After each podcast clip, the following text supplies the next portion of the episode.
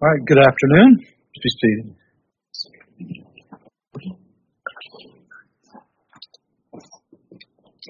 All right, we are continuing in CV 2022-09-5403. This is the trial of Wright versus Hobbs et al. Present for the record are either the parties, the parties' representatives, or appearances being waived, with counsel for the respective parties being present. We are in the process of the continued direct examination of Mr. Spieken, who is under oath and continues on the witness stand. So, Mr. Olsen. Thank you, Ron. Good afternoon, Mr. Spieken. Uh, back to Exhibit 47 that we've been looking at. Yeah, it got removed from my table. You can retrieve it right there and give it back to him, Mr. Olsen. I'm sorry, we had to take it.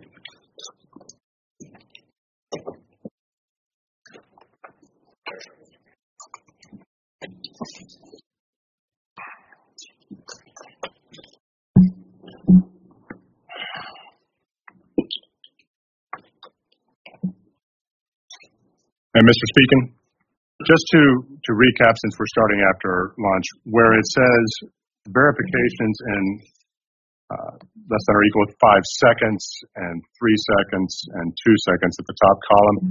That means in simple terms, in less than six seconds, where, where it says five, and then three means in less than four seconds. And then where the column says in less than or equal to two seconds, that means less than three seconds in simple terms, correct? In simple terms, that's what it means, correct.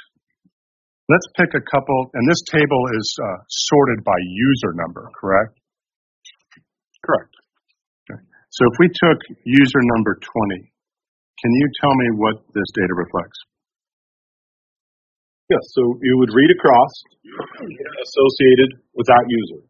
So 55,888 determinations, verifications, conclusions, whatever you want to say, that were inputted by that user. 96.39% of those would have been approvals or passes or like we talked about earlier. I, I hated the word accepted for the reasons that we talked about. So a pass. Okay. And then continuing on. As you go to the right, under the column that simply stated less than six seconds, there were 36,086 instances where that user did that. In those instances, the pass rate of those was 99.65%. Objection, Your Honor. Again, what I'm hearing here is a summary of a document, or I should say, of, of CD-ROM, um, leading to what I'm hearing is our statistical conclusions. Again, I think we've made our record, but I just want to read the True. The objection should be foundation, I believe, as to if he's Correct. going to use a number, he can do the math and show show his work.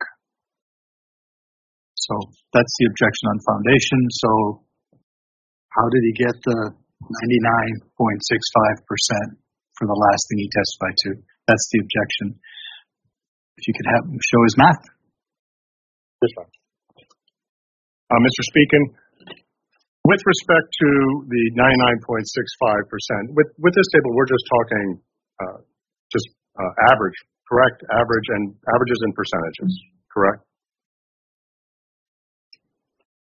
Not even average, just percentage on this table. Correct, yes? Where does the 99.65% derive from? That's the number of passes or accepted signatures, good signatures, compared to the overall number of determinations made. So, in simple terms, if they made two determinations and one of them was a pass, 50%. Made two determinations and two determinations were passes, 100%. They made 10 and one was a pass, 10%. It's super easy.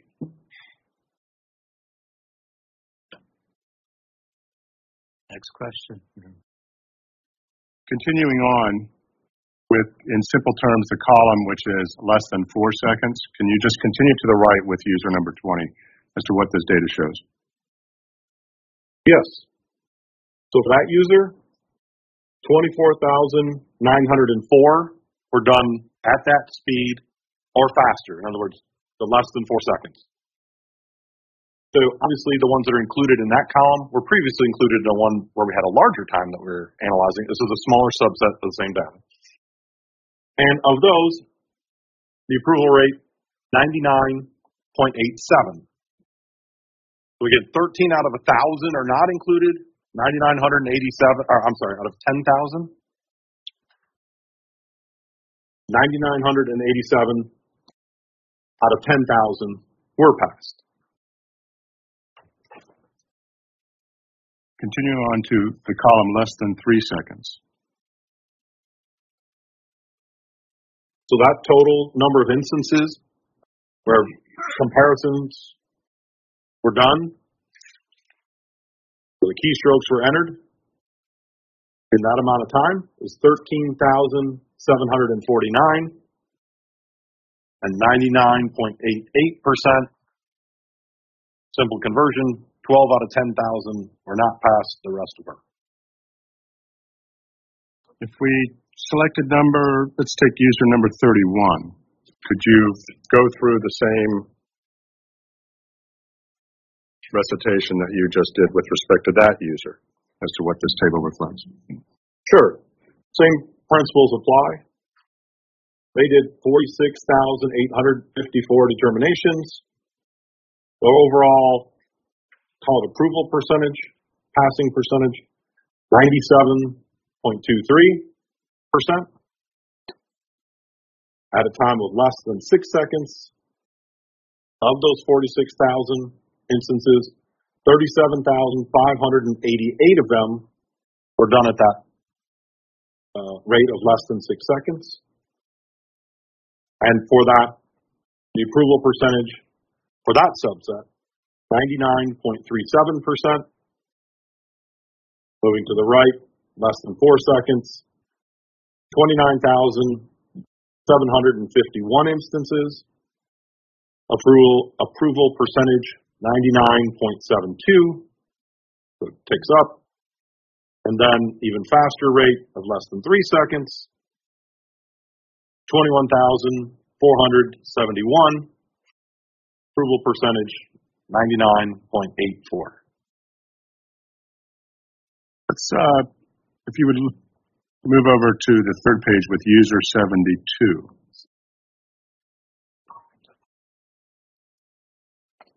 Or strike that. Let's go to user 79. Your Honor.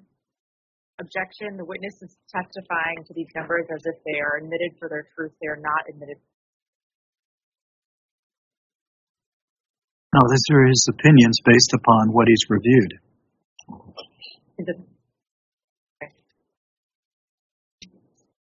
So, overruled for that. Go ahead. So user 79, Mr. Speckin? Same um, takeaway for 79. 54,000 298 in total, the total body of work. 98.9% approvals. You go to the next column of what we're calling less than six seconds. 45,217 approved at 99.91. So in simple terms, 9 out of 10,000 would not be approved. At the next fastest rate of less than four seconds, 37,524, 99.97. And the last column of three seconds or less, 27,196 instances with 100% approval rating, approval uh, percentage. Looking at the approval ratings going from less than six seconds to less than three seconds, what, what do you see about the approval rating? Well, they're all very high for this user, but the faster they go, the more they get approved, the, the higher the rate for this user. Does that seem unusual to you? It definitely seems counterintuitive. It's also against my experience. the faster you go, it would be a rejection. It's easier to tell something doesn't match when you're doing a comparison, not that it does match. Turning to the uh, last page, Mr. Speckin, and the total verification.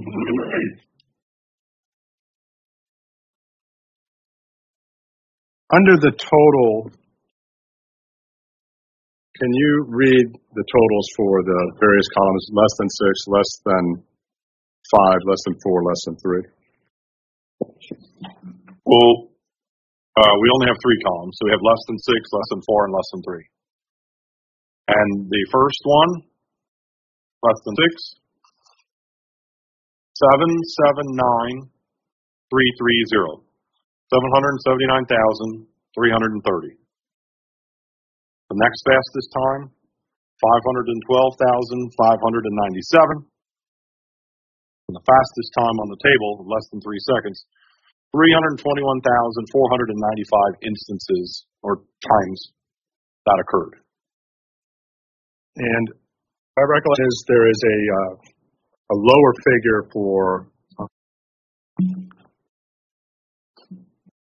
comparisons at uh, less than three seconds, around 276,000.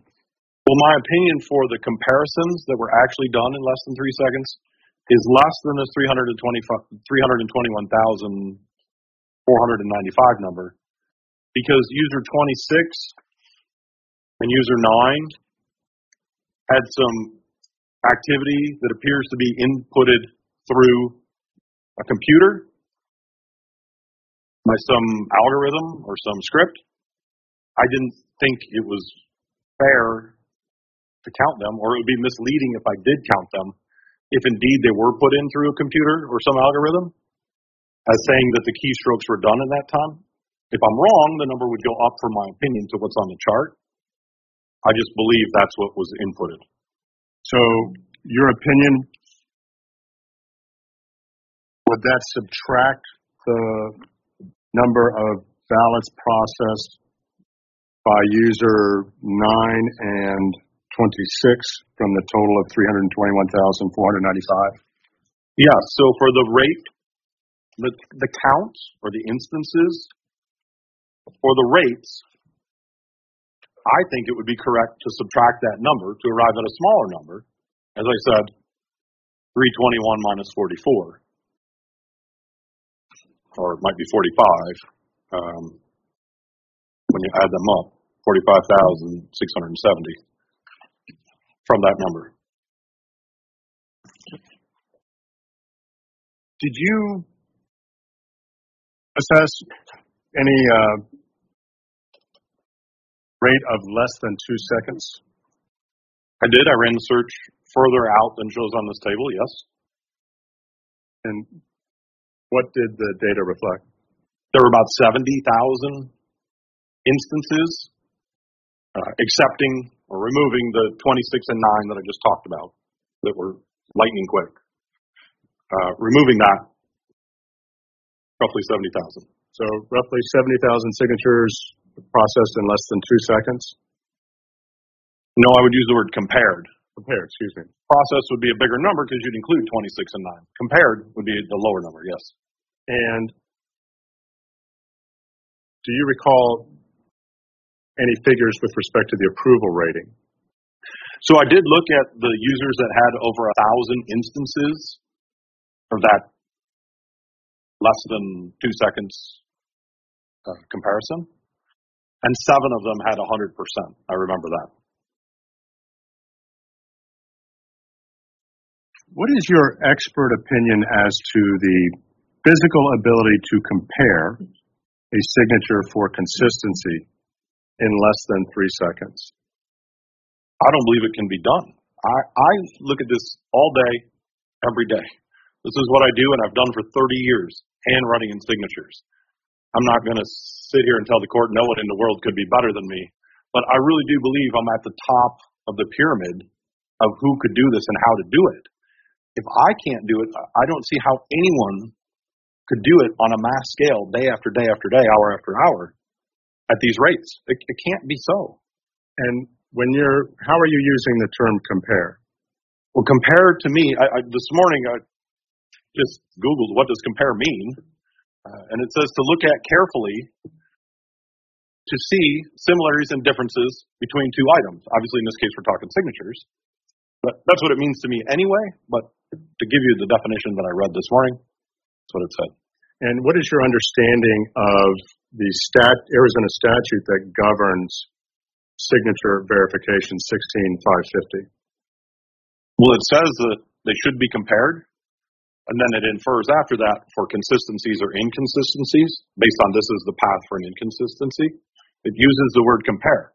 The standards that I use uh, in my field and the standards that are written use comparison and compare. The training manual uses it. It was at least had input from a, someone like me. I don't want to drag her down to that level if she feels differently, but someone with similar background to me. It's a common word that we use in the English language, and it's no different in my industry what the word compare means.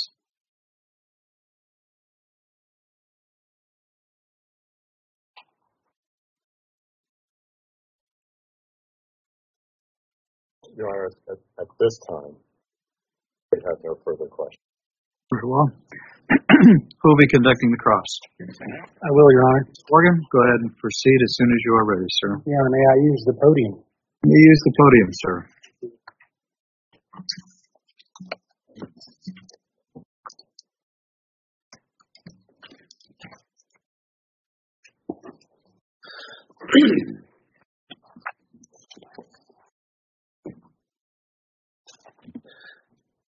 I want to make sure I say your name right because I'm not particularly great with names. Speckin? That's actually right. I was going to say use Eric if you feel comfortable, but Speckin is correct. Yes. Thank you, Mr. Speckin. Um, you'll agree with me in your profession, detail is a thing. It's important, right? Absolutely. Devil's in the details, as they say, right? Perhaps an overused phrase in our language, but I don't disagree. Okay. And you'll agree with me then that in connection with the signatures that we were just hearing you testify about in Exhibit 47, which is a demonstrative, you didn't personally do any of these signature comparisons yourself, correct? That's right. I wasn't the level one reviewer or level two or whatever. You haven't seen any of those signatures, correct? Correct. I haven't seen a one. And you'll agree with me then, in the realm of possibility, it's entirely possible that many of those signatures completely matched. Well, I suspect some would have, yes. Okay. Now, again, I want to talk about details. Earlier in your testimony, my colleague brought up a case in Hong Kong. Do you remember that case? I remember very well. It's uh, Nina Kung versus Wang Din Shin. Does that sound about right? That sounds correct. Uh, More or less, yeah. More or less. All right. You had testified that there was an opinion from a higher appellate court that essentially said the intermediate or the lower appellate court got it wrong with respect to you. Is that right? I said the initial trial court. I didn't say the lower appellate court. Okay. There was an intermediate appellate decision, but I didn't say anything about that. And you, you, you if I understood your testimony, I'm summarizing, you feel like that appellate decision vindicated you essentially.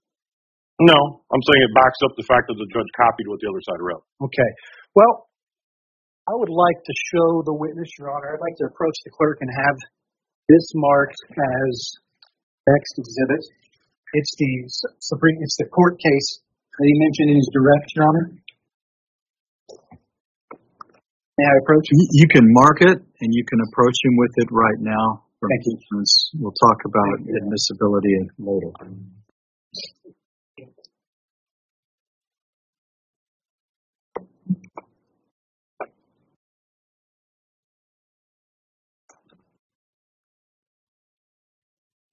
Got another copy.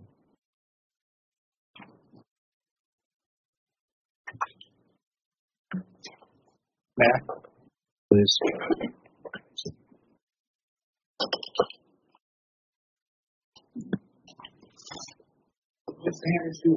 I believe exhibit 48. Do you have that in front of you? You? Uh, it doesn't say 48, but I. Oh yeah, it does. I have it. Yeah. Okay. Um, I want you to turn with me. There's some numbers there at the bottom, okay? I want you to turn with me to page 91.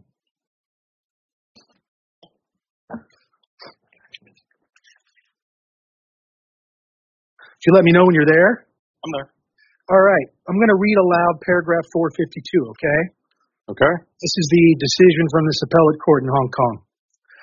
I do not find these arguments excusing the judge convincing. Not only was the evidence on ink dating wholly unsatisfactory, Mr. Speckin himself was wholly discredited as an expert witness for, among other things, claiming professional credentials that he lacked, claiming acceptance of his methods by the scientific community when that was false, and having been trapped into demonstrating that his opinions were quite unreliable.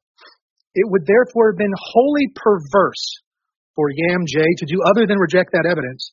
However, even then, Yam J did so by copying verbatim almost the whole of the appellant's submissions inviting such rejection.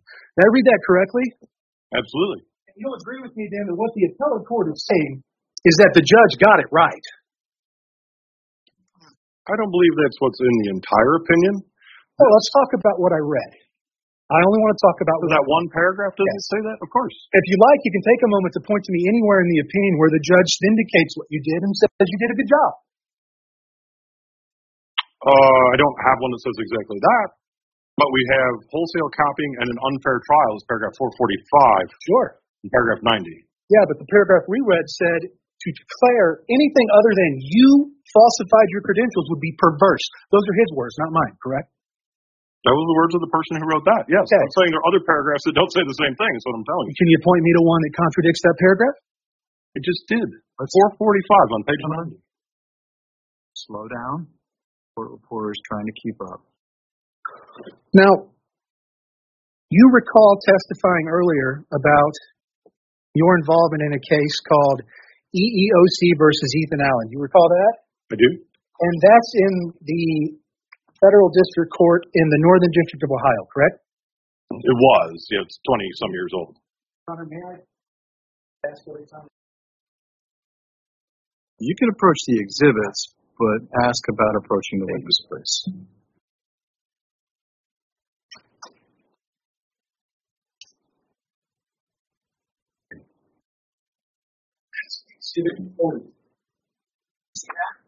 I do. Okay. Let's talk about Exhibit 40. Is this the case that you were? Exhibit 40. I do. Okay. Let's talk about Exhibit 40. Is this the case that you were giving testimony as an expert in? I never gave testimony as an expert. I gave a deposition, but never. That's right, because you were excluded as an expert in that case, correct? Correct. That's what I said. Okay. Now, let's talk about this case for a minute. You gave a statistical opinion in that case, didn't you? I did. And the court discredited you based on your lack of qualifications to give a statistical analysis, correct? Don't believe so, but you could point me to the paragraph Sure. that says that. I'm, I'm happy to do it. Let's take a look at page six. I'll read it aloud.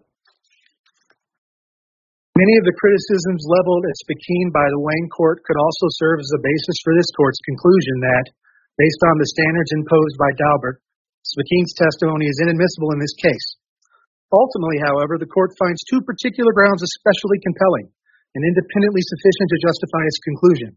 And the first being Speckin's statistical analysis is deeply suspect. Now, I ask you again, you were excluded from testifying in that case because your statistical analysis was suspect, correct? The analysis at one standard deviation, yes. You asked me if because of my knowledge. I It was a misunderstood. yes, no, we're fine. Your Honor, I move exhibits 40 and 48 into evidence. Okay. Any objection? Yeah, Your Honor. Okay. They're admitted. Now, let's walk through. I want to revisit the Wang case. And let's walk through the information that the trial court said and that the appellate court found. It would be perverse to have concluded that you could be an expert otherwise.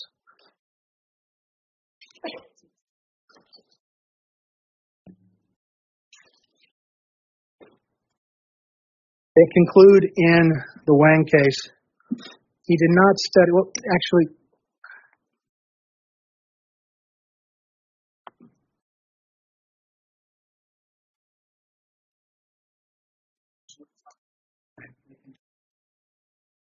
handing you what's been marked as Exhibit 40.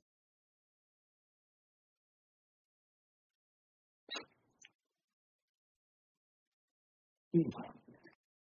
Exhibit 43 is a copy of a decision from the Court of First Instance in the Wang case. Do you see that? I do. Can you please turn to page 211?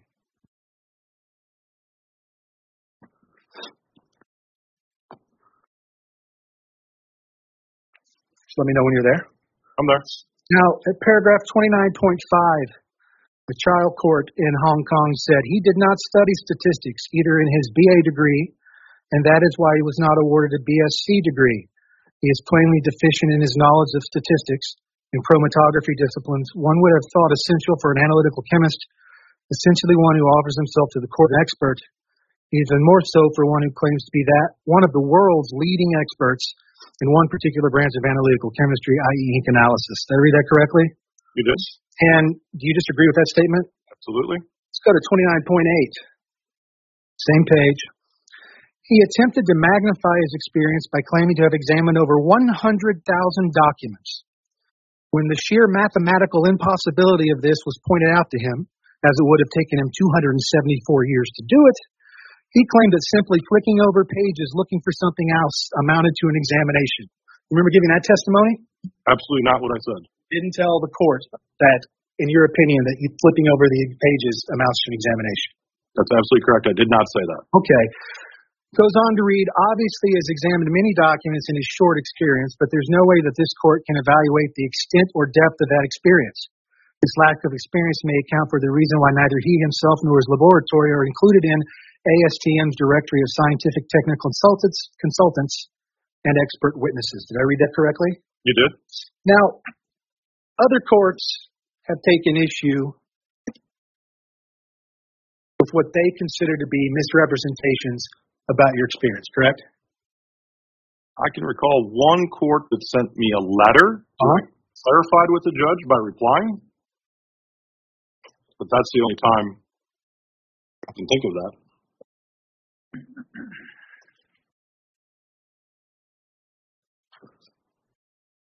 Okay. Your Honor, I move into evidence exhibits 43.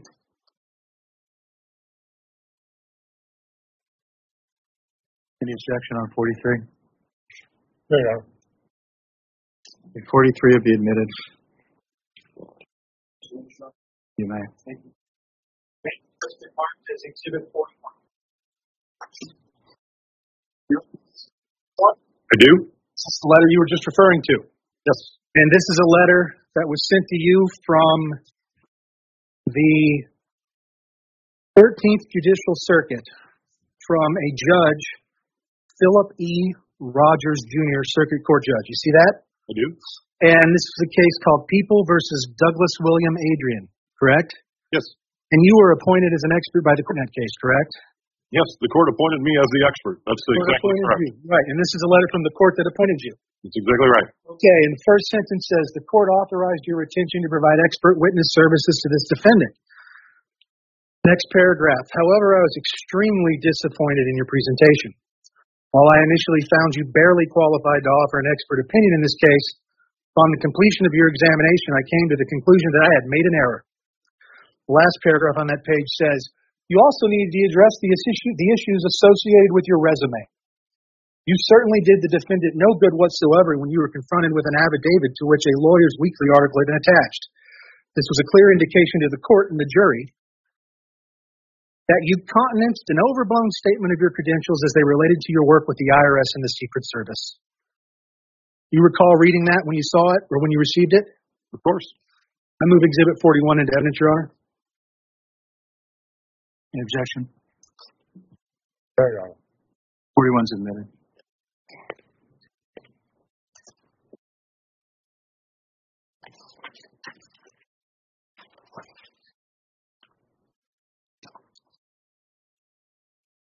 Now, you testified earlier, I think I heard correctly, that you were a part, uh, you gave testimony before one or both chambers of the legislature in Arizona. Yes, I said I wasn't sure. I thought it was. Yeah, yeah, I, I, of course. time, Yeah, yeah, one or both. Yes, I said that. That was when? Mm, I don't remember the date. A couple months ago. Okay. And that was in connection with work that you performed for an audit in 2020, right? I don't know if I would say audit. It was work that I performed on the 2020 ballots. Was that related to what uh, might be commonly referred to the Cyber Ninjas audit? Does that sound familiar? Well, it was completely different from what they were doing. It was happening at the same period of time. So, in that sense, related. I mean, I wasn't working for them, and they weren't working for me. And the ultimate conclusion in connection with your findings was that you couldn't really make a conclusion. You needed more information, correct? Mm, I wouldn't say that. No. Okay.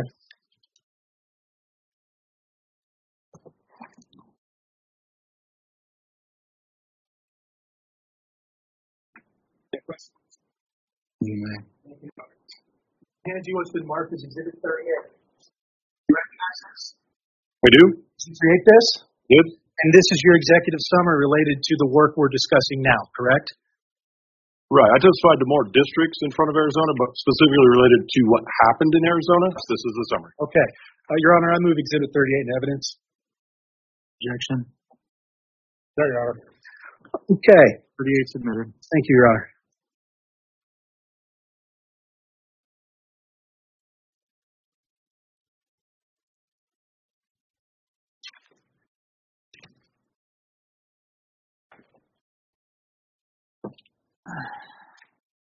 Okay, can we please turn to the second to last page of the exhibit? Um, it's two sided. Do you mean what is the first word at the top? Uh, the first word at the top is going to be when the contents of the box were examined. I'm there. You there? All right, let's go to the bottom. You see the section that says summary and discussion of further forensic review. Yes. Based on the forensic findings, it is my opinion that further work and review of the ballots, or the images at a minimum, should be conducted to determine what significance these findings have on the whole of the ballots cast, as well as possible statistical significance of the votes contained for a particular ballot item. Did I read that correctly? Absolutely. This is your conclusion. Well, that's one of many, but you read that correctly. The conclusion then was that more work needs to be done. Well, it's my conclusion I would do more work. Okay. Now, the testimony, and I'm calling it testimony loosely, I understand. I don't know whether you're under oath. I wasn't there and you didn't say you were. But the testimony you gave recently in front of the legislature. Okay, you with me so far? Yeah, I know what you're talking right, about. good. You were invited by whom to give that testimony? Liz Harris? No. No? Uh, Sunny something? Sonny Borrelli? That sounds right. Okay. Yes, I think so. I think that's the name. And when you were there, you told the legislature you couldn't determine for sure if any votes in that election that you were reviewing were illegally counted. Fair? I don't recall saying that, but I would say that if I were asked the question now. I don't have independent recollection to that statement, but it's a fair statement. And based on what you've reviewed in connection with the opinion you've given today with the 2022 general election, that would also be your answer, correct? You can't say with any certainty that an improper vote was illegally counted or rejected. I can't say one way or the other. I'm not drawing opinion that it was or was not. Okay. Are you aware that after that hearing you testified at, the representative was eventually expelled from the House of Representatives for that hearing? I heard something in my travels this week that someone came in and was, uh, I don't know what the word is. Maybe you a word than me. Ultra excited. And I don't know. I wasn't there and I haven't seen it. I'm not trying to be funny. I just don't want to use an inflammatory word. Sure. But something like that, and then the person who invited them got in big trouble. I didn't know the extent of the trouble, or I didn't maybe remember it, but I heard something about it. Now, forensic, okay, that word, that means the application of scientific principles to legal cases, right? That's what it means to me in forensic science. Yes. Okay. Now, ultimately, the opinions you gave today through your testimony, they are based on a set of assumptions. Fair? Objection, Your Honor. Would ask that the witness lay or counsel lay a foundation for what assumptions he's referring to. Well, he can answer if he understands. If he doesn't understand, we can have it rephrased. I understand the question. I'm just taking time to think what the assumptions could be because I don't Yeah, have. take your time. Give me just a second. Sure, take your time. Your Honor, may I also ask that counsel stop interrupting witness and let him finish his answer? If I'm doing that, Your Honor, I apologize. I'll be better. For the sake of my court reporter, too, please. be slower. Both, both question and answer need to slow down, please. Of course. I think I'm equally at fault for the pace, so we can share. Um, We all have better places to be, Mr. Speckin. I agree with you. I'm at a loss as to what an assumption would be. I'm not saying there aren't any, Okay. but I can't think of one, and I'm not sure if I'm missing an obvious one, but perhaps you can Sure. give me an example and I can run from there. Well, your opinion assumes the information you were given is adequate. It's correct. Oh, in other words, what we what was asked for is what was given by the county. That's an assumption. Yes, that's true. And it assumes the people you spoke with told you the truth, for example. I would say assume. Yeah, I see where you're going. It would assume that the totality, not only of the people that I spoke to, but the other witnesses, the videos, and all that, would corroborate one another, I believe it does. But could there be one aspect that doesn't? I, I can't say. In general assumption then is that the information that you've relied on, that you testified to today, that you relied on in forming your opinion here, the assumption is that all of that's accurate, it's reliable. Is that a fair statement?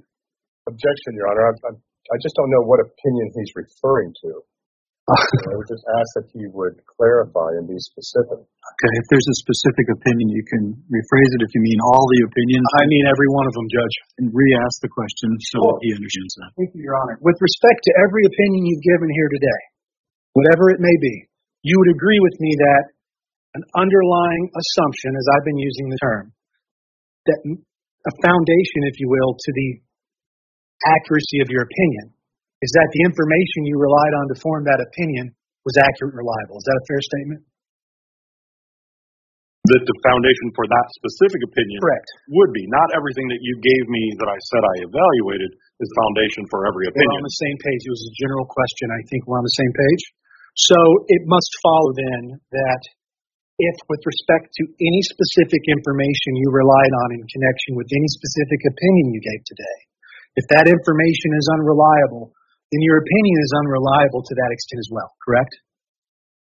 to whatever limited extent or large extent, depending on the nature of the unreliability or question, it could have a small to negligible impact to a large impact. That is correct. It would be variable as to the exact situation. And you'll agree with me, and I think you said this a moment ago, and I appreciate the candor. At this point, with respect to this case and your opinion on the 2022 or 2022 general election, you really can't say one way or the other based on what you've reviewed whether a single vote was improperly counted, one way or the other. Fair? I'm not here to draw that opinion, and I'm not saying that. You're not here to, so you're not giving an opinion on that. I have not, and I intend not to if at all possible. That is correct. Okay, thank you.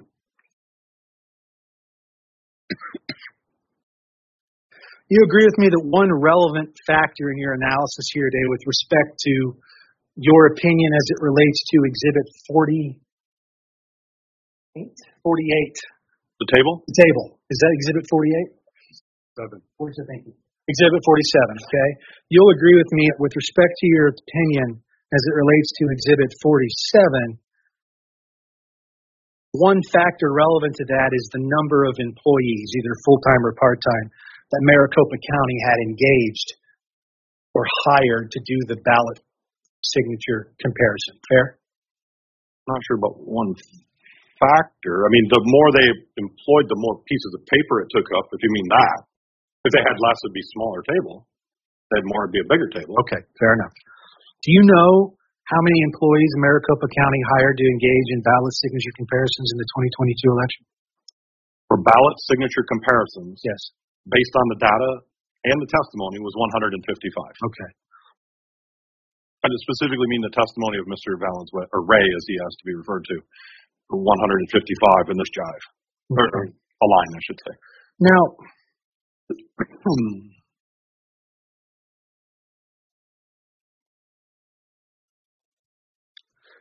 I don't know that I heard this on direct. Who retained you to give testimony in this action? My retainer agreement's with Mr. Olsen. With Kurt Olsen? Yes. Okay. Counsel? Yes, the person's asking me the question. Yeah, and you're being paid for your testimony, I'm being paid for my time away from my family and my time involved in the case. as you should be. Um, how much are you being paid? The hourly rate my firm bills is $600 an hour for my time. Okay. For every minute spent, whether it's in travel or here, I'm not charging for the time that I'm sleeping and things like that. And you'll agree with me that your your job, essentially your gig, is you're a professional expert witness. Fair? I would I wouldn't pigeonhole myself that narrow that that's what my whole life is about, but that is the source of where I go to work every day, and that is what I do for the hours in the day when I'm not being a husband, father, and that sort of thing. Yes, Right. And you testified you're a forensic document analyst. Did I? Am I saying that right? yes, I said forensic document analyst and chemist. Okay. And chemist, that your undergraduate degree. Now, remind me, that's a bachelor of arts, Yes, from the College of Natural Science with a major in chemistry. not a bachelor of science. It is not a bachelor of science. And now, forensic document analyst. That a title you just gave yourself? No, it's a common title that's used by people in my profession with a similar background and training that I have. And no regulatory organization gave you that title, correct? That's right. And there's no specific licensing requirement to call oneself a forensic document analyst, correct? I agree. Yes.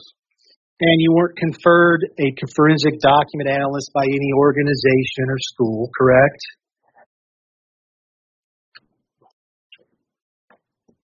Um, I would say no, I was not.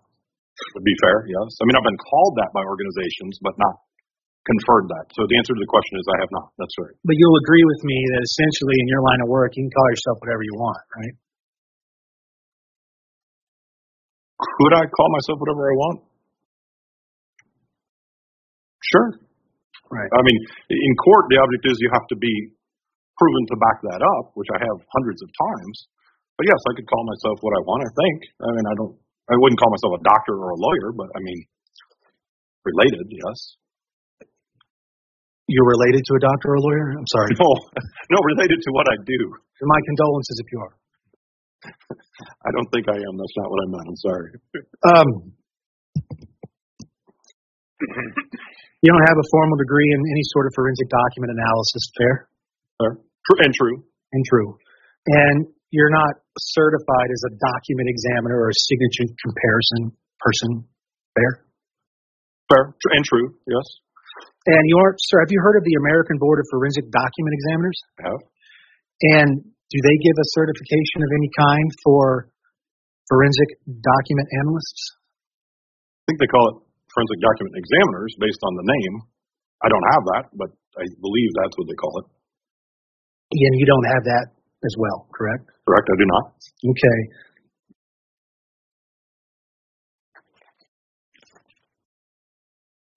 Now, at one point, were you a member of the American Academy of Forensic Scientists? I was. And as a member, you had an ethics complaint lodged against you. Does that sound right? I did. And shortly after that, you no longer continued to be a part of that group. You didn't renew your membership, correct? That's exactly correct. Okay.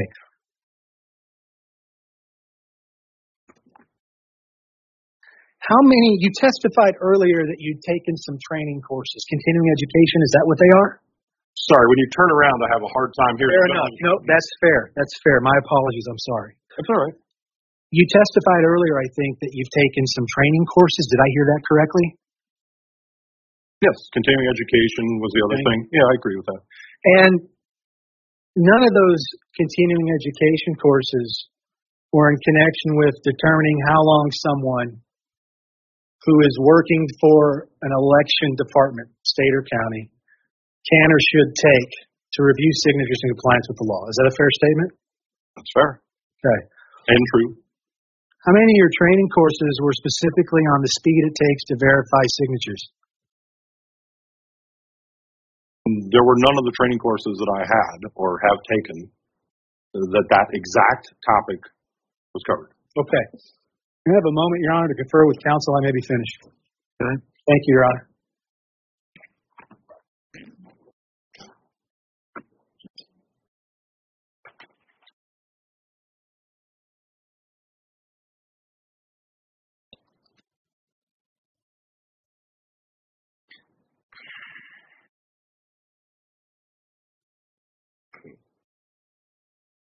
So I want to talk for a moment again about the assumptions we were talking about earlier. Do you remember that conversation?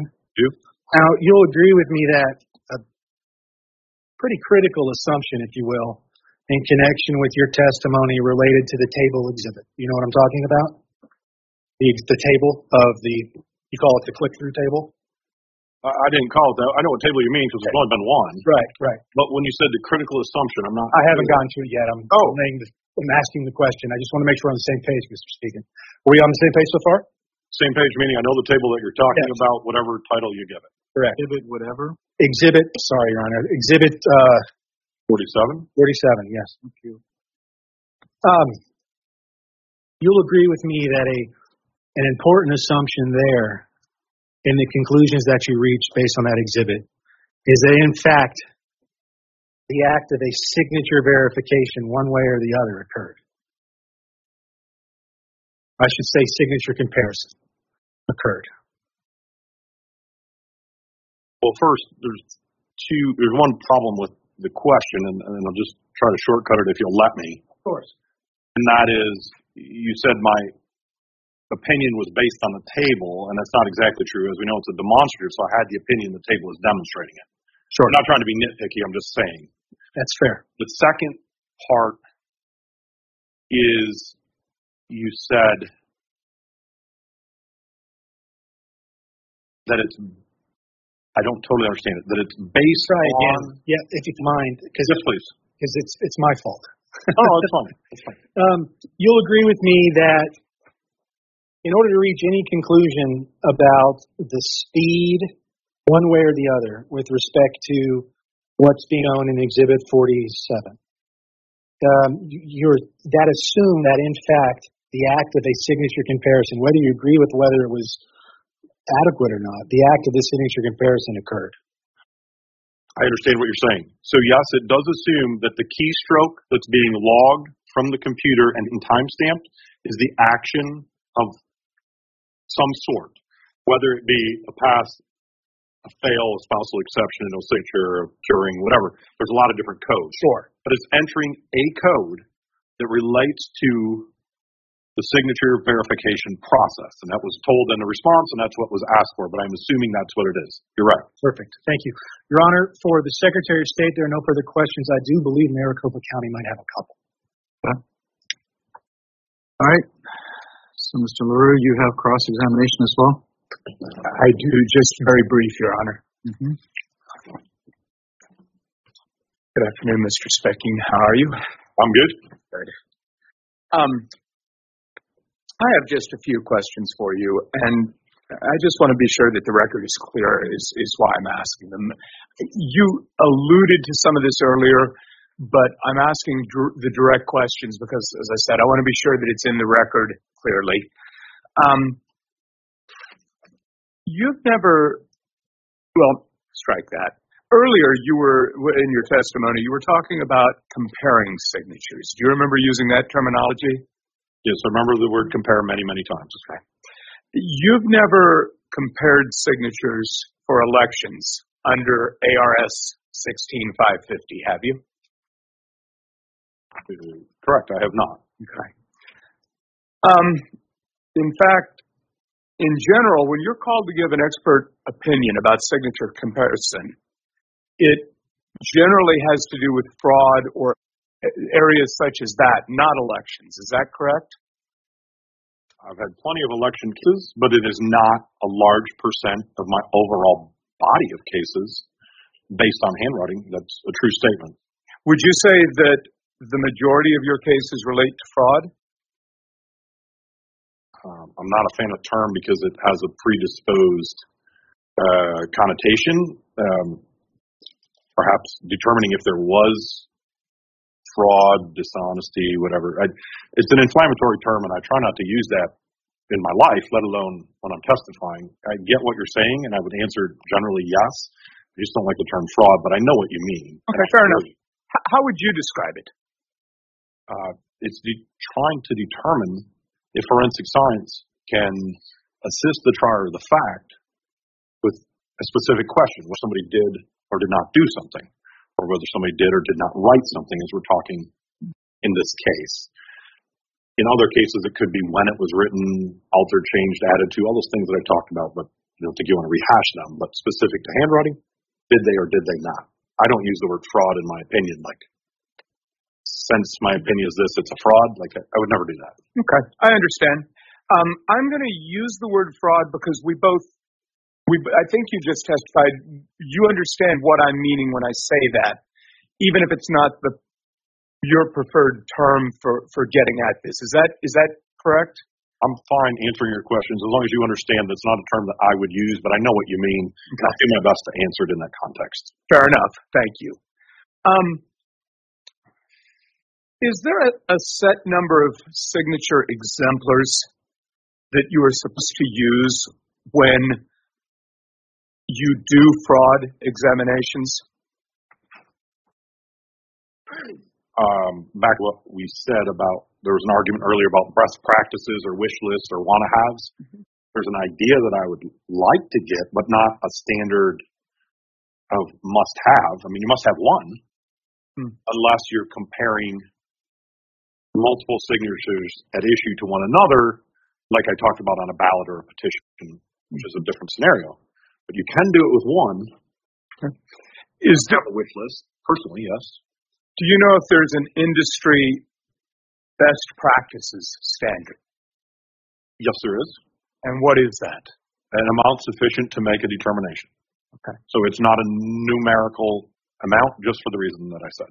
Okay. Would you agree with me that strike that? When you are doing a signature comparison for purposes of a fraud determination, say for a bank or you know on a check or or whatever the case may be, would you agree that the more exemplars you have, the better? Oh, absolutely. I mean, with obvious certain limitations and ridiculous exceptions, but as a general term, 10 is better than 5, 6 is better than 3. I agree. Okay. Um, when you do that type of signature comparison that you and I are talking about right now for a fraud examination, say for a bank with, with a check that may have been fraudulently written, if you have 10 signature exemplars, is best practices to look at all 10? If you are satisfied that those 10 are known signatures, absolutely.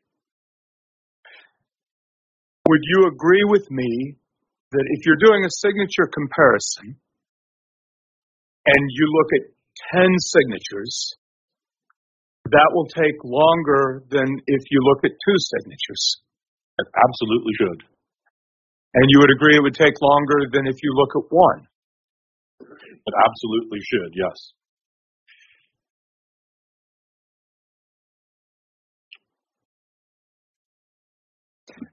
Um, you may not know the answer to this, and it is perfectly fine to say, I do not know. I'm, I'm not trying to lead you to say something that you don't know, okay? But are you aware of I do not know. I'm, I'm not trying to lead you to say something that you don't know, okay? But are you aware of whether under Arizona law, those who do signature comparison for early ballots are required to look at a set number of exemplars. Well, the only standards that I'm familiar with would be the EPM and the 16550A, I believe. You're nodding your head, so I think I got that right. And in those two, I'm not aware of a numerical requirement, just like in the standards in my field, that's set forth. You could surprise me and tell me there is one that I didn't see, but I'm not aware of one.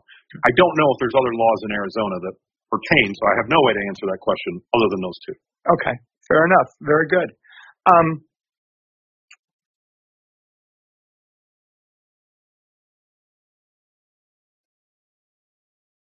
I want to I want to go back to the table for just a moment, and it's the only table we've been discussing. So you're aware of what table I'm I'm speaking of, correct? I got you. Yeah. Okay. Um,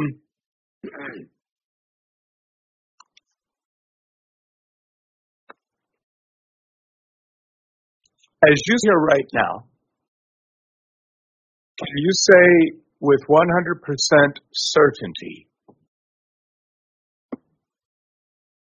that any of the workers that were identified in, in column one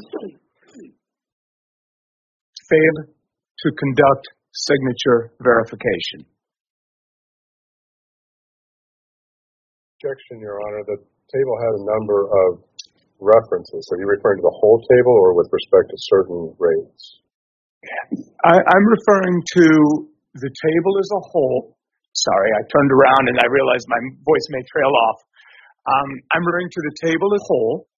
The left column has workers, and there were a number of workers listed, and then there were lines going across saying, you know, less than so many signatures, less or less than so many seconds, less than so many seconds, less than so many seconds. My question is, the table as a whole, the workers on that table, can you say, as you said here, with 100% certainty, that any of those workers did not conduct signature verification? Any of them? I don't believe any of my opinions today are expressed to 100% certainty, nor can I think of any in the last 30 years that I've expressed to a 100% certainty. I, generally, like inflammatory terms, I try to stay away from 100% as well.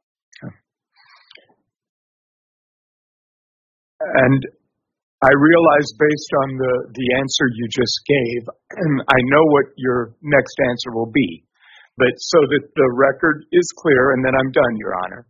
As you sit here today, can you say with 100% certainty that no signature verification occurred in Maricopa County for the 2022 general election?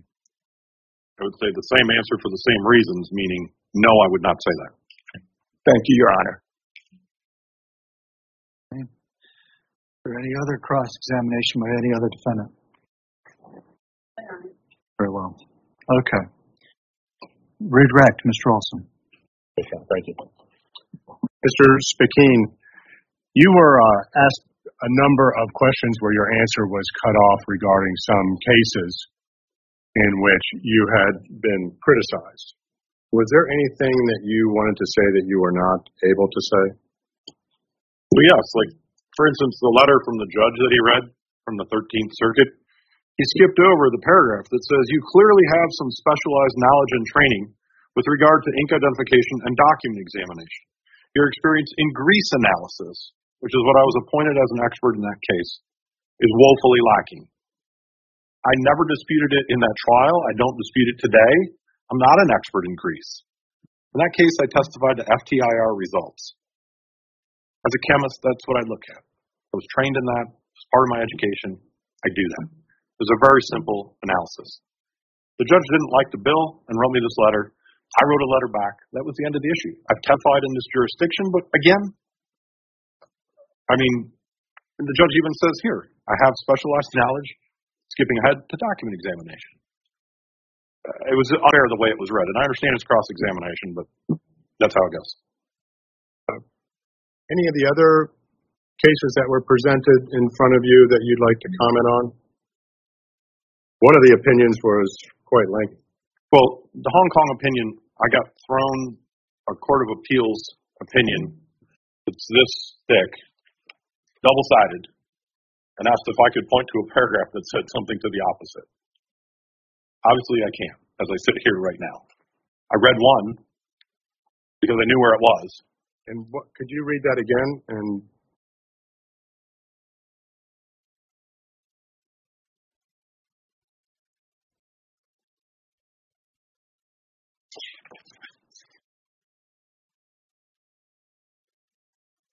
I'm not sure I can. Oh, this is the wrong one.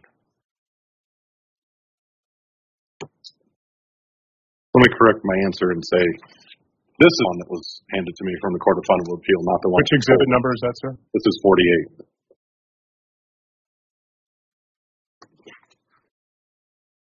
And there are, are I'm not an expert in legal opinions, especially from Hong Kong, uh, nor am I from the United States, but definitely not Hong Kong. Um, I can tell you that it appears that different judges wrote different things, like our Supreme Court does in some occasions. I don't know it for certain. That's just the way I take it. Um, but the paragraph that I read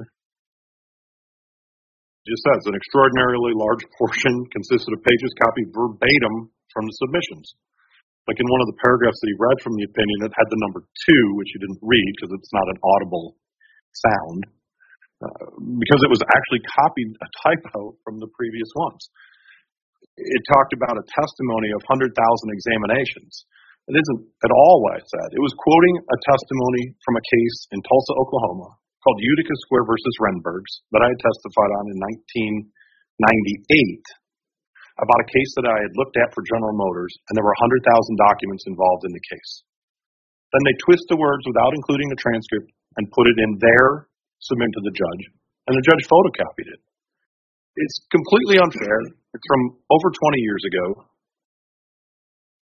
I mean, I don't know what else to say. It's demeaning and upsetting, and it's not at all a reflection of what happened, but that's just my opinion.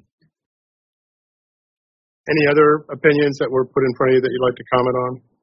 Uh, the last one was the EEOC opinion, and if you read the last part of the opinion, it wasn't that I'm not an expert at all. It says, I'll just read it exactly so I don't paraphrase it incorrectly.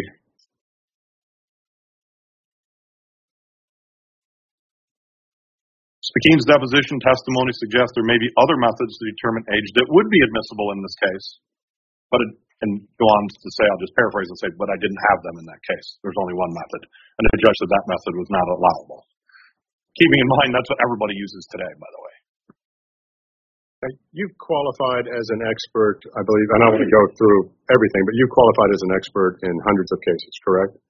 Multiple hundreds of cases in court, yes. And that's with respect to forensic document examination and handwriting analysis?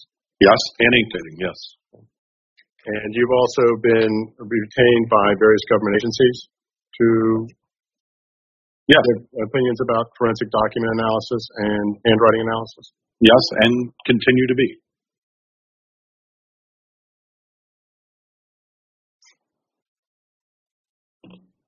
Council asked you some questions about the touches with respect to the data that Maricopa provided. You recall what? So that's what I want to refer to.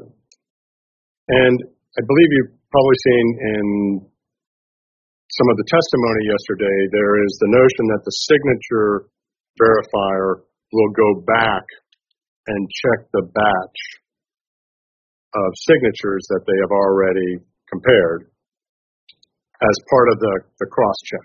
Do you recall that? I remember that testimony, yes. That was from Mr. Valenzuela. Yeah. And when the when the reviewer, the verifier is going back, does that result in a change that's reflected in the data? Objection, Your Honor. I think this is beyond the scope of my cross-examination. I don't believe it is. Fair enough. Thank you. No, the request was for keystrokes of determinative outcomes, good signature, bad signature, in simple terms, and there's others, uh, and a date and time stamp associated with those. It's not date time stamping, left and right arrows, scrolling, things like that. But you do see when people are going very fast, times where there's 200 seconds with nothing, that could very well be that time when someone might be scrolling back in 150 seconds, 200 seconds, whatever the case may be. And it's not logging a keystroke for that. It's just a long period of time where it doesn't log any keystrokes because there were no determinative outcomes. So if a signature verifier is going back to re- to review their work and not making any changes, but just going back quickly without making changes, that activity is not reflected in the data that Maricopa County provided.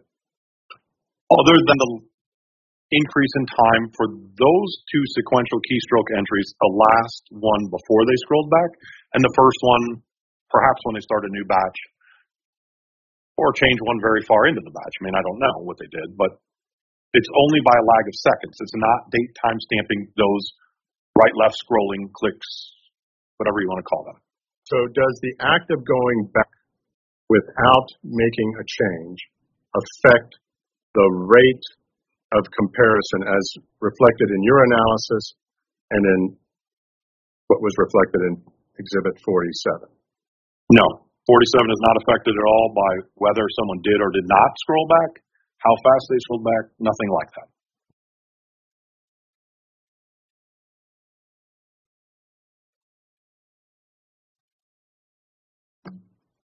I'd like to uh, pull Exhibit 21. And Your Honor, if I may, can I get that exhibit and give a hard copy to the witness? It may be just easier. This is the uh, this set of emails. I don't think that's easy. If you can, you want to use Exhibit 21 to show him? Yes, Your Honor. I want to make sure it's the right number. Mr.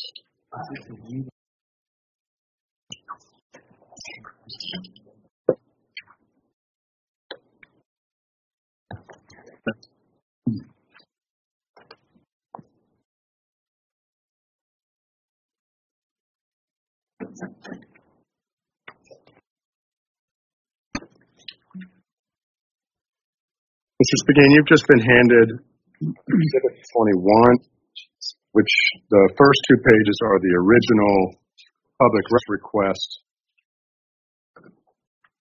sent to Maricopa County on February 3rd, 2023, which underpins the, the data that was ultimately received in PR 1482, which underpins the, the data that you have drawn for your opinion, correct? Yes, Have you seen this document before? I have. Is there anything in this document that assures you that the data that Maricopa sent was complete for purposes of your analysis and opinion? Yes, there are multiple responses to the request saying this fulfills your request. This is what it is to that effect, that it fulfills the request of what you're requesting. And nothing to the contrary. And what was the data that was being requested as it relates to the opinions you have offered here today and the data that is reflected in Exhibit 47? The data that's reflected in 47 is the unique identifier.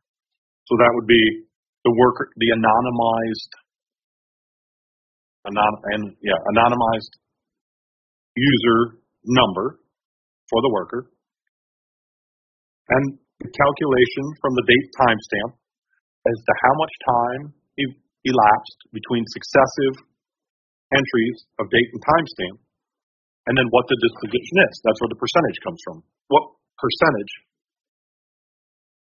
You okay? Yeah.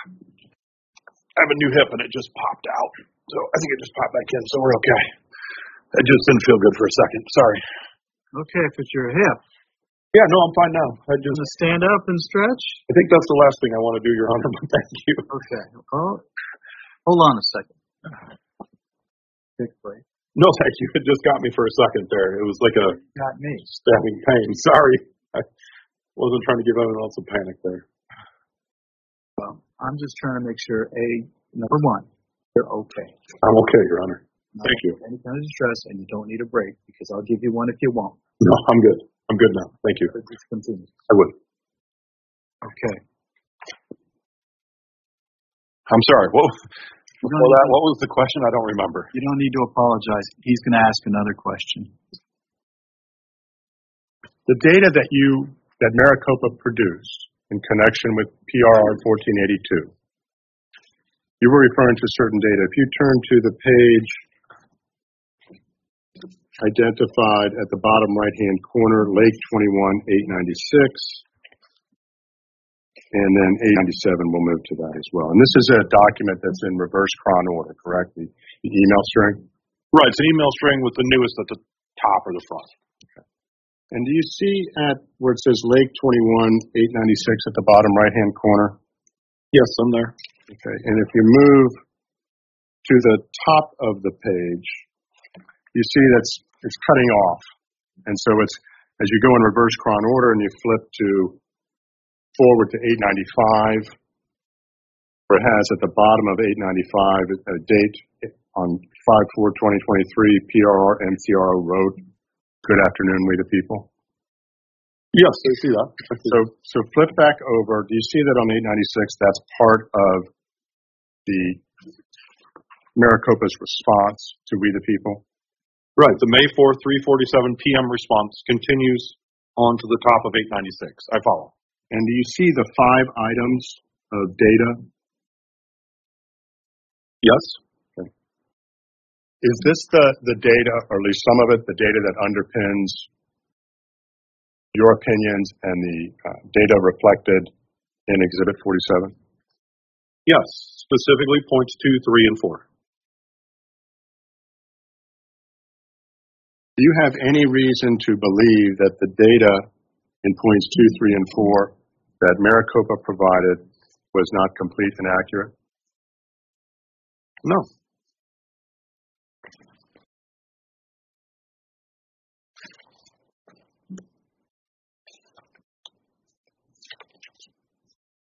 Turning to the um, Exhibit 47. Mr. LaRue asked you some questions about the overall chart uh, that was displayed here and your opinions thereon and said, can you, you know, say with 100% certainty that every vote—I've forgot his exact words, but that not every vote was properly counted or some such. So do you recall that? I remember the two questions about 100%. Yes. Are you offering an opinion as to whether or not a signature can be compared in six seconds or less? I didn't express such an opinion. I have one, but I didn't express that. No. You didn't offer express an opinion on that. Correct. Are you offering an opinion as to whether or not a signature can be compared in four seconds or less? No, I didn't offer an opinion on that. The opinion that you offered was with respect to comparing a signature, I think as we used before in simple terms, less than three seconds, correct? That was the opinion that I expressed, and, and further with less than two seconds, you asked me as well. And your opinion was that it was not possible to compare signatures in less than three seconds in the context of why we're here today, correct? On the mass scale context, I said it cannot be done. Could you pick one time out of 10,000 where someone could do that? Maybe you could, but not on a mass scale, like in the thousands and thousands. No, it's my opinion. You cannot do that. You cannot do a comparison in that time. Mr. LaRue asked you some questions about the having more than one reference signature. Do you recall that? I do. Is your opinion predicated on the existence of more than one reference signature or that it is one the signature from a uh, ballot envelope compared to one reference signature? Well, my opinion is not predicated on either. Uh, If you, I gave the benefit of the doubt saying the time of only comparing one. Clearly, in two seconds, you're not scrolling and finding three and comparing all three in two seconds. That's even more preposterous. but that wasn't what the opinion was based on. It's that you can't even compare one in that time. Obviously, it follows you can't compare two, three, or four, because as I answered his question, that obviously takes more time. And what do you base your opinion on the inability to compare two signatures in the context of the system that Maricopa County has employed for the 2022 general election? Uh, education, training, and experience. I mean, that manual or the training program does a nice job of spelling out the basics of what you would look for in handwriting. It's what I would look for. I know what to look for. I do this every day.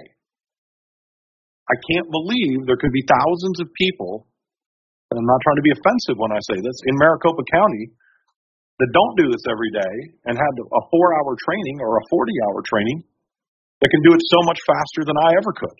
I don't believe that. No. In terms of the training that you saw Maricopa gives signature verification workers to compare handwriting. Do you recall that? I recall the training, yes.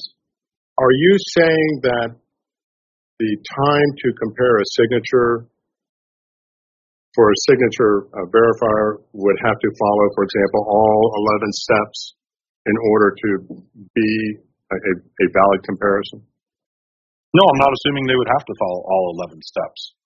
I mean, it's a guideline. I have guidelines in my industry in which in certain instances, you might not follow all 11 or all the steps. I, I understand that. Specifically, if you have an exception, I'm not going to say that word. If you have a fail, if you see that two are drastically different very quickly, that could be a fail quickly. I understand that. What is in this table and what we're talking about are the times and the percentages where it's passing, where people are saying they compared and they're consistent. When you say they, you mean they compared the two signatures and came to a determination that the two signatures were consistent.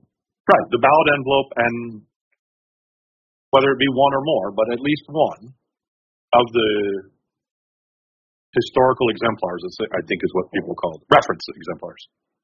And when you use the uh, term compare,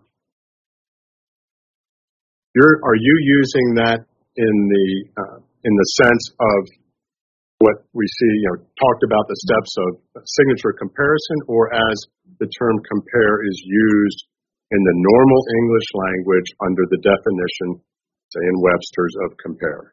So when I say compare, I'm not saying you have to follow the 11 step procedure to make a comparison.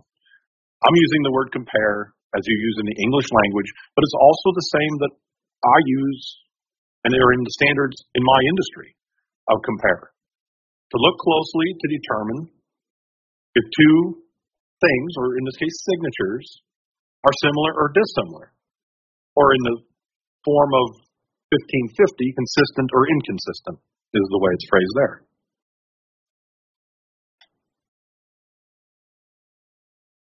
So merely because two signatures flash up on a screen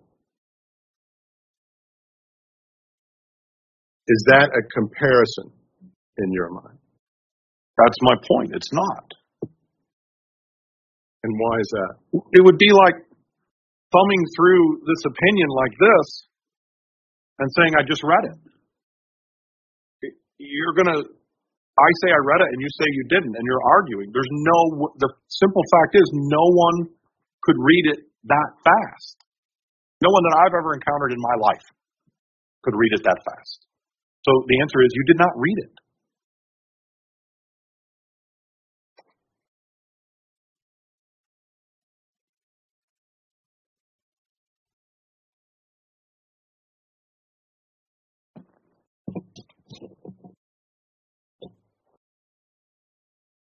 I must hesitate to say this, but I'll just say thank you. We, we have no further questions at this time. Okay. Can we excuse the witness? I have nothing further for the witness, Your Honor. Thank you. Thank you. Mr. Speckin? Are you okay to stand up? We're gonna know in a second. Well, don't, wait, a minute, wait, Wait, minute, wait. yeah. We're not doing it that way. Let's not just see and find out. Let's. Okay. Need it. Okay. I'm a good doctor, it's fine. Thank you for the concern, but I'm surprisingly good. Watch your. Thank you. Your Honor, would the court like me to retrieve the exhibits and put them back? Yes, please, that'll be fine. Afterwards? Yes, you can do that. Do that. Do you have any other witnesses? You're not, Your Honor. Okay, so plaintiff's rest. You do, Your Honor. Well, coincidentally, this is the time we'll take the afternoon recess. Okay, for uh, 15 minutes, and then we'll come back and I'll address defendants.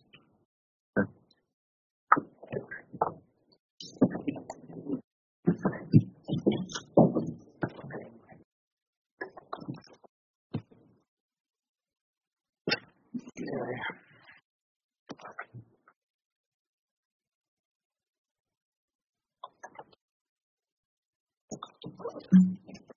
We're going to stay. Great. Thank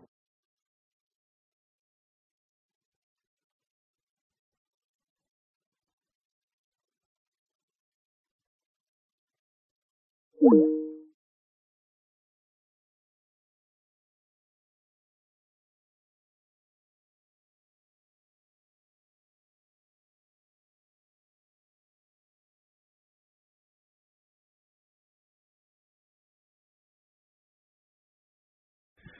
Whew.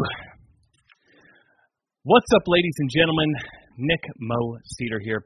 And I got Ben with me, so this is going to be very brief. Well, that was a lot more substantive than the previous half of this court proceeding. Um, it's very simple what's going on here for those that are a little lost. Erich Speckin is making the argument, and he is a forensic document analyst that has testified in, I believe, hundreds, hundreds of trials. And he has attested that a signature verification less than three seconds is not a signature verification at all. It, it would not, no, no one he's ever encountered in his lifetime is capable of doing that. And he's sitting here telling you, I do this every single day. This is all that I do. And I couldn't verify a signature that quickly, so there's no way that these people that receive a four hour training from Maricopa County could do it. And so he put that statement on the record that anything less than three seconds is not a signature verification at all. To which the Maricopa County attorneys attempted to, rather than focus on the substance of his uh, argument, they proceeded to spend like an hour trying to discredit the witness and bring up prior cases um, where he was, I guess, one time in the last 30 years disqualified. Oh, no, don't do that. Don't do that. You see what I'm trying to do here? It's very difficult. This is going to have to be very, very brief. Van, Van, no, please don't unplug that. Literally, that would unplug my power strip and everything, all the equipment that I'm using at the moment. So I definitely don't want him to do that. But yeah, so the county proceeded to try to discredit him as a witness, and uh, I believe that they failed to do that when when Kurt Olsen got back and um, allowed him to clarify a little bit what happened in those prior cases. I believe that it, it, it all holds up. They were referring to one particular case where he was, uh, they said that he had basically misrepresented his credentials and that he did not have qualifications that would uh, make him a qualified expert in the case, right? Well, basically, what, what he was, what he clarified is that this was a, I believe the case took place in Greece, or the document that he was forensically tasked with examining was in Greek. And they said, you don't have the qualifications to forensically analyze something in Greek. That's outside of your realm of credentials, your education, your qualifications. It was it was about that, and it was not about his qualifications as a forensic document analyst. They even said further in the uh, judge's opinion that you actually do have substantial credentials relating to uh, document examination. So I believe that his credibility holds up. Um, there was another statement he gave in response to Kurt Olsen where he said that he has been, uh, you know, I'm so distracted with my kid. I'm going to have to wrap this up, but uh, he has been contracted by multiple government agencies and continues to be. So if if this case where he was uh he was removed from or disqualified from was really this bombshell that they're making it, then why does the, the government continue to contract him as a forensic document analyst to examine signatures and stuff like that? So I believe uh, I believe his credibility stands. And what this is all going to come, man. Just give Daddy one second, please. I got to play with this kid. He's he's he's being patient, as patient as an 18 month old can be. Here, you want to press the button? Here, press this one. Make my desk go up. There you go. That's his favorite button. That's his favorite button. There you go. He loves that one. All right, so uh, what this is all going to come down to is whether or not it's all going to come down to this judge's definition of what oh jeez of what signature verification is. Right? Because remember this judge said he's tasking Kari Lake with proving that there was no signature verification done at uh, level 2 or level 3 whatsoever and that this lack this failure by the county to conduct signature verification actually affected the outcome of the election. So, what Maricopa County and the Secretary of State are attempting to do here is they're just trying to basically say there was some form of signature verification that occurred. Even Kari Lake's own. this is a joke at this point, the fact that I'm trying to do this. Why am I here? Van is not tolerating it. He's, he's not happy. He wants daddy all to himself. All right, i am gonna I'm gonna finish this up, and we're gonna give you something to eat. So, uh, anyways, where was I? Oh yeah, the county's basically trying to say, look, there was some form of uh, signature verification that occurred. Kari Lake even brought in two witnesses that were part of the process. So how can you possibly say there was no signature verification when you brought in witnesses that testified that they were part of that uh, process. So they're going for the most liberal definition possible.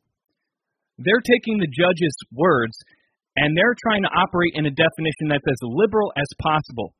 They're trying to say, you know, th- their goal here is to disprove that even one signature was verified at all. And they think that's enough to get this court case uh, tossed completely. Whereas Kari Lake's attorneys, Bryan Blehm and Kurt Olsen, they're trying to use a different definition, and they're, they're trying to explain that if these signature verifiers, these these uh, election workers, did not conduct a thorough enough signature verification by um, any reasonable standard, then we can say that there was no signature verification. Right? So if, if we have an expert saying anything less than three seconds is completely insufficient, then we can make the argument that there was no signature verification on whatever number of ballots were so called verified in less than three seconds. And that number is somewhere close to 200,000, I believe. Um, there was hundreds of thousands of ballots that were allegedly verified or approved in less than three seconds. So if the judge accepts that definition and accepts this assertion from Kari Lake's expert, Erich Speckin, then this is an open and shut case. But it's all going to come down to which definition he adopts. And there's one thing that's really concerning for me, and that is the fact that in the first half, there was an objection, and the objection was about the relevancy of something uh, that that I think Kurt Olsen was trying to present. They said it was irrelevant, and so the judge actually overruled the objection and clarified that um, you know what he basically clarified what is relevant to this case, and he said we are here to address whether or not signature verification occurred. Right. So he sort of he sort of laid the framework for why we're here and what it is that Kari Lake is tasked with accomplishing. And uh, the way that he spoke, the way that he spoke, um, made me a little concerned that he is adopting this liberal definition that the county is using, if that makes sense. So that's my analysis so far. Uh, I'm still reserving judgment. It's all going to come down to this judge and how literal how literal his definition is of signature verification. Like, you know, if I just sit there, log into my computer, and click approve, approve, approve, approve, approve, are you going to say that those signatures that just flashed on my screen for half a second are verified? Because if he does go that route, if this judge does go that route, then you better believe that Kari Lake is going to appeal this, appeal this to the Arizona Supreme Court, and ultimately to the U.S. Supreme Court. That is absolutely what's going to happen here if the judge tries to uh, pull pull pull that off, because that is just completely illogical. Uh, especially when you consider that Kari Lake never made the argument that there was no signature verification whatsoever. That was not part of her complaint. That's not what she alleged. She alleged that there was problems at every level of the process. So, anyways, that's about all I can muster right now. I got to get back to my kid. So we're on a 15 minute break. It's already been, what, five or six minutes? So the uh, trial will resume shortly. And at the end, I'm probably going to be in the middle of giving my kid a bath, uh, dinner, and bedtime routine. So I won't be giving any commentary. I'm probably just going to shut down the broadcast. So thanks for tuning in. Be sure to click that like button, and I'll go ahead and put the uh, stream back up.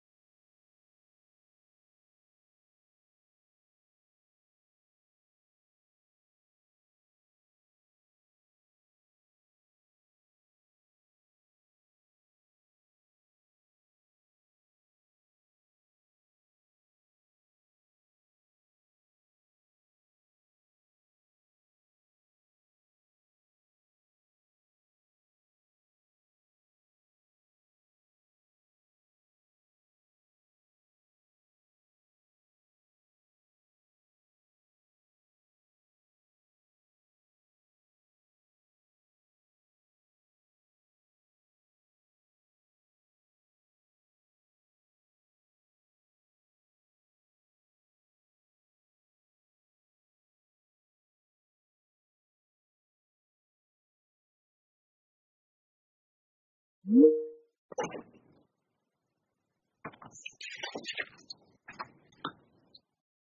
got everybody? Waiting on Mr. Liddy, Your Honor.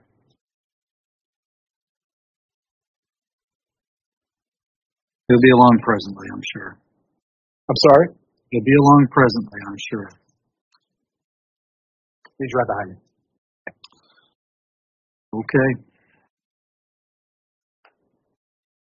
All right, this is CV 2022-09-5403. This is Kari Lake versus Katie Hobbs et al., the continuation of the trial in this matter. Present for the record are either parties, their designated representatives, or their presence having been waived. And we have counsel for each of the respective parties. So, for defendants, plaintiffs have rested. Defendants, Your Honor, Elena Rodriguez Armenta for Governor Hobbs. We would now move the court for a um, judgment on directed verdict uh, characterized by the Arizona Rules of Civil Procedure under 52C as a motion for judgment on partial findings. go ahead. Your Honor, we would oppose, of course. And I couldn't quite hear. Is that your motion? Oh, no, Your Honor. no, no worries. Your Honor, may I ask, would you prefer that I address you from the lectern or from... It Doesn't matter to me as long as you're in front of a microphone. Great. Ms. Lake has rested her case in chief and for the second time before this court has failed to meet her burden. Based on this court's two orders and the Arizona Supreme Court's order granting remand as to this one issue, in order to succeed, Ms. Lake was required to prove this week by clear and convincing evidence her allegations that no signature verification was conducted as to level one, in addition to allegations that level two and three verifications did not occur, and established that votes were affected in sufficient numbers to alter the outcome of the election based on a competent mathematical basis. Because Ms. Lake has been fully heard on an issue during a non-jury trial, Governor Hobbs, Secretary of State Fontes, and Maricopa County jointly moved this court to enter judgment on partial findings against Ms. Lake on her signature verification claim pursuant to Arizona Rule of Civil Procedure 52C. As Ms. Lake has failed to meet her burden, regardless. Sure, certainly. Follow you, but the court reporter. Thank you. As Ms. Lake has failed to meet her burden, regardless of what defendants may offer in her own case in chief, this court should deny Ms. Lake's count three and dismiss this case. Simply put, the testimony of Lake's witnesses cannot support a finding that no signature verification was conducted at levels one, two, and three. Ms. Lake called six witnesses total, including co-director of elections for Maricopa County, Mr. Rey Valenzuela. Neither the testimony of Lake's witnesses nor any admitted exhibits can support a finding that Maricopa County did not conduct any signature verification and any curing at levels 1, 2, and 3. Indeed, the testimony at trial thus far supports a finding of just the opposite. Beginning with Ms. Jacqueline Onigkeit and Mr. Andrew Myers. Ms. Onigkeit and Mr. Myers both worked as level 1 signature verification workers during the 2022 general election. Ms. Onigkeit and Mr. Myers testified that they did conduct signature verification and curing as level 1 workers. Ms. Onigkeit, in fact, testified that she performed her job well and that she was focused on quality over quantity. Both Ms. Onigkeit and Mr. Myers also provided testimony as to the signature verification and curing conducted at higher levels of review. Both individuals described a process consistent with Arizona's signature verification law and offered no testimony supporting a finding that Maricopa County failed to conduct any signature verification at levels 1, 2, and 3.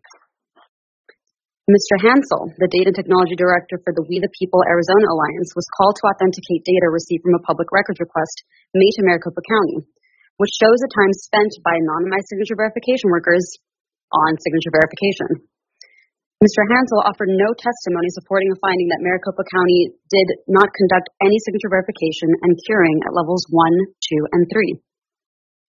Ms. Busch, the chairman of the We the People Arizona Alliance, was called primarily to authenticate a video purporting to show a signature verification worker working too quickly to actually be verifying signatures. Ms. Busch had no personal knowledge of the events taking place in the video. Ms. Busch ultimately offered no testimony supporting a finding that Maricopa County failed to conduct any signature verification at levels 1, 2, and 3.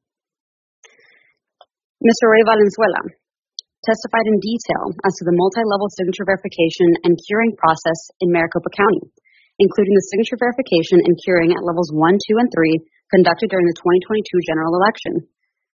Mr. Valenzuela testified as to the possible contents in the video shown at Exhibit 19, including one, testifying that every single person is required upon finishing their signature verification batch of 250 to click back through their batch as part of finishing their work at level 1 and including two, that a signature verification worker who was found to be performing his duties incorrectly by Maricopa County was reassigned to a different post for the 2022 general election.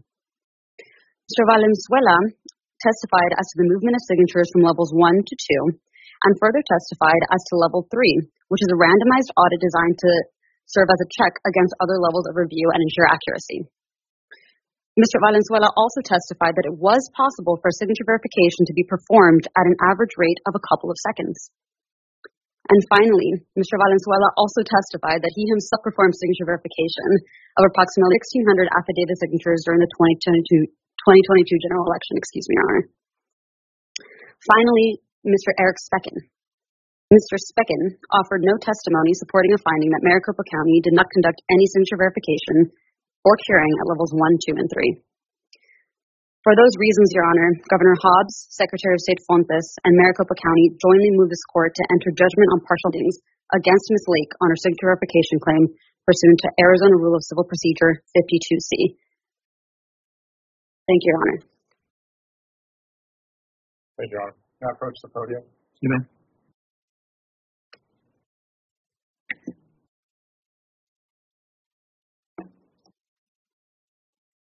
Your Honor, the Supreme Court mandate was that Plaintiff Lake was required to establish that, quote, votes were affected in a sufficient number, sufficient numbers to alter the outcome of the election based on a competent mathematical analysis to conclude that the outcome would plausibly have been different, not simply an untethered assertion of uncertainty. The issue in this case has been ARS 16550 about signature verification and the associated EPM. Counsel for the defendants just say signature verification occurred. Well, what exactly is signature verification as required by that statute?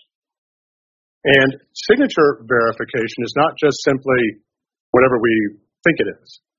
It's not simply sitting in front of a desk and tapping on a keyboard and scrolling through signatures. The statute is very specific. 550 uses the word shall compare. And that's further, the two signatures, and that's further modified by the finding of the verifier that the signature, whether or not it is consistent.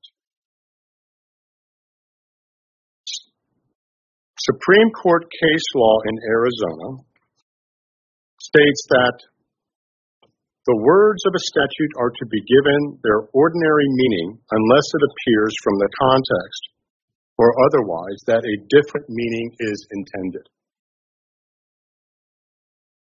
Shall compare. Webster's dictionary defines compare as, quote, to examine the character or qualities of, especially in order to discover resemblances or differences. Webster's dictionary defines consistency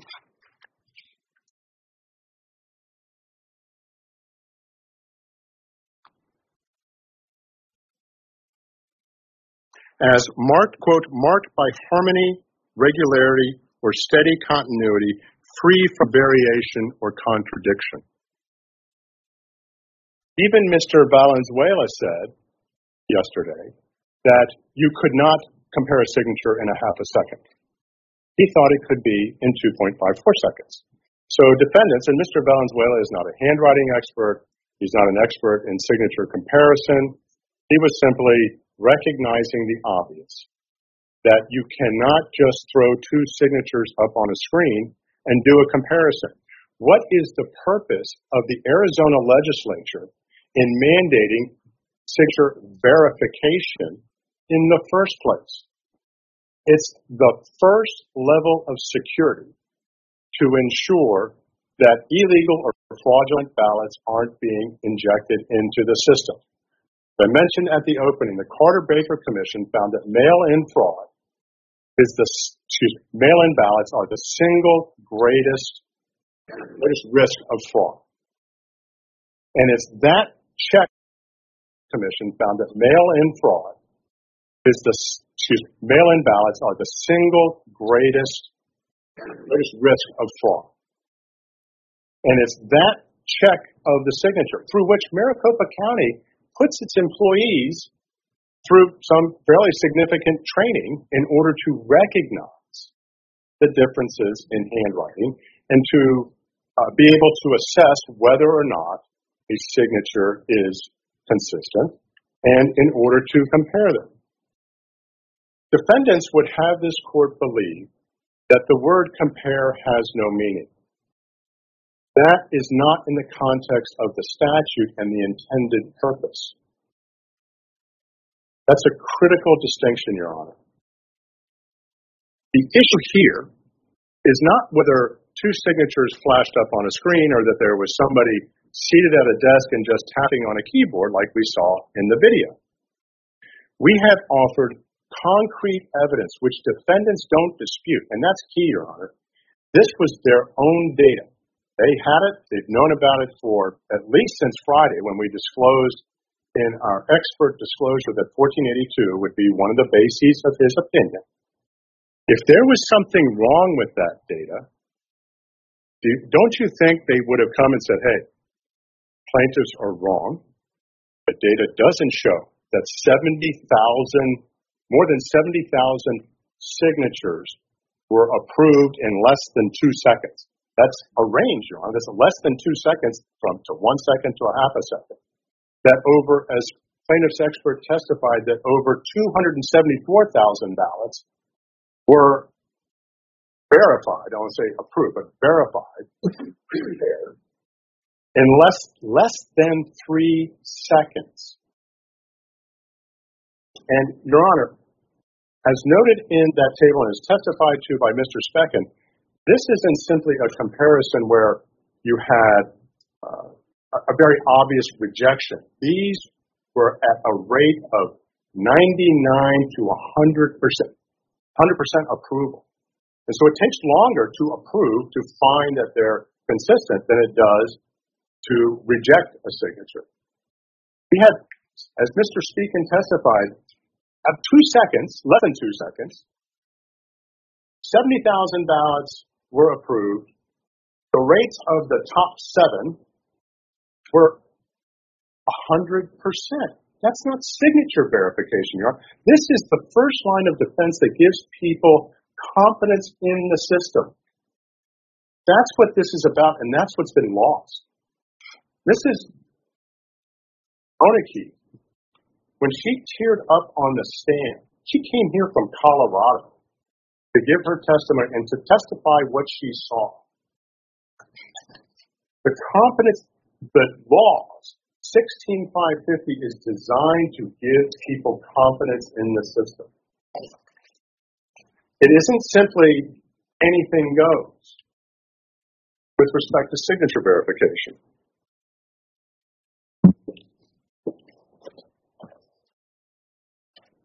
The issue, Your Honor, was not disputed by defendants. They didn't put up an expert to say, well, you can compare a signature, as that term is commonly defined by Webster's, to determine whether it's the signature is consistent. They had their opportunity. They knew it was coming. They didn't dispute it. That is fatal, Your Honor. If anybody were to take,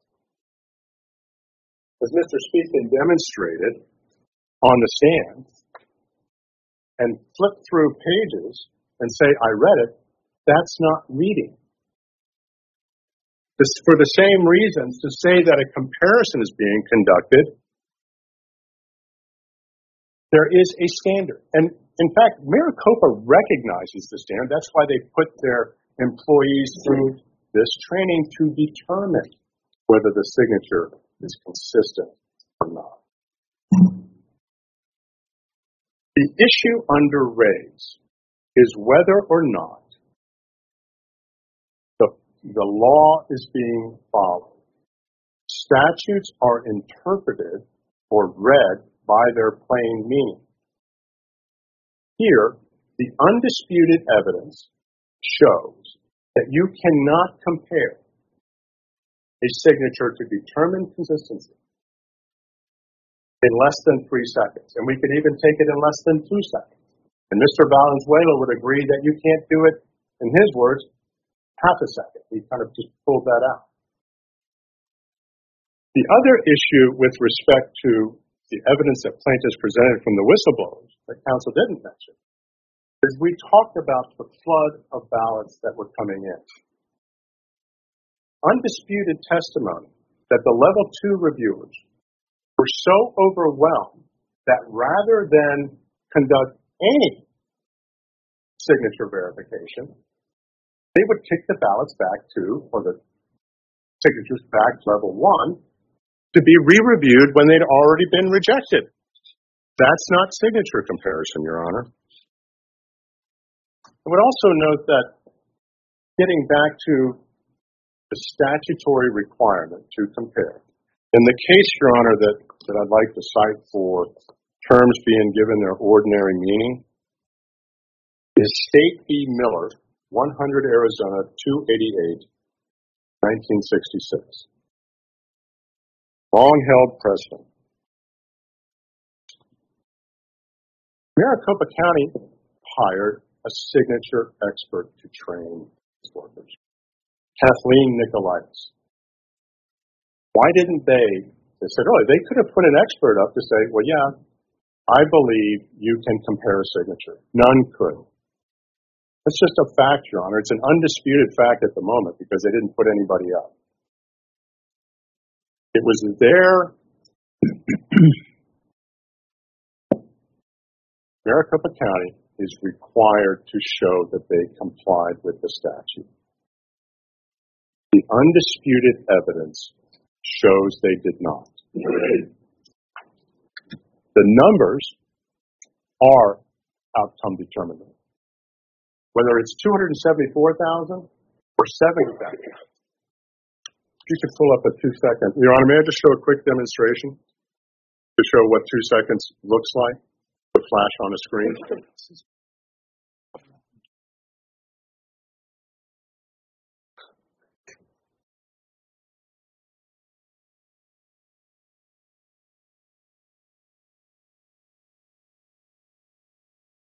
That's two seconds, Your Honor. 70,000 ballots approved.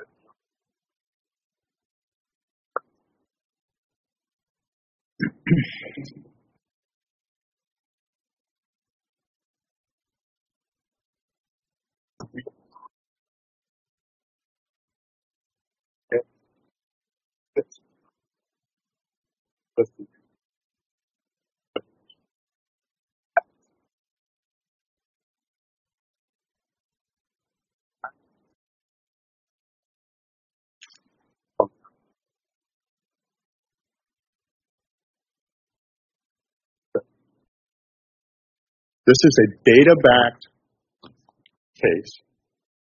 It goes to one of the most critical issues concerning of elections.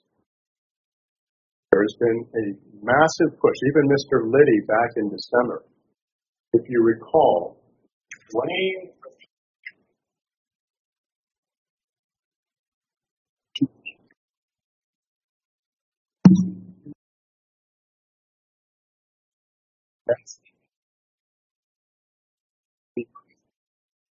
with increased usage of mail-in ballot makes the, the importance and the significance of having security measures as outlined and stated clearly by the Arizona legislature to give the public confidence that their votes are being cast and that the elected officials have been rightfully elected is paramount.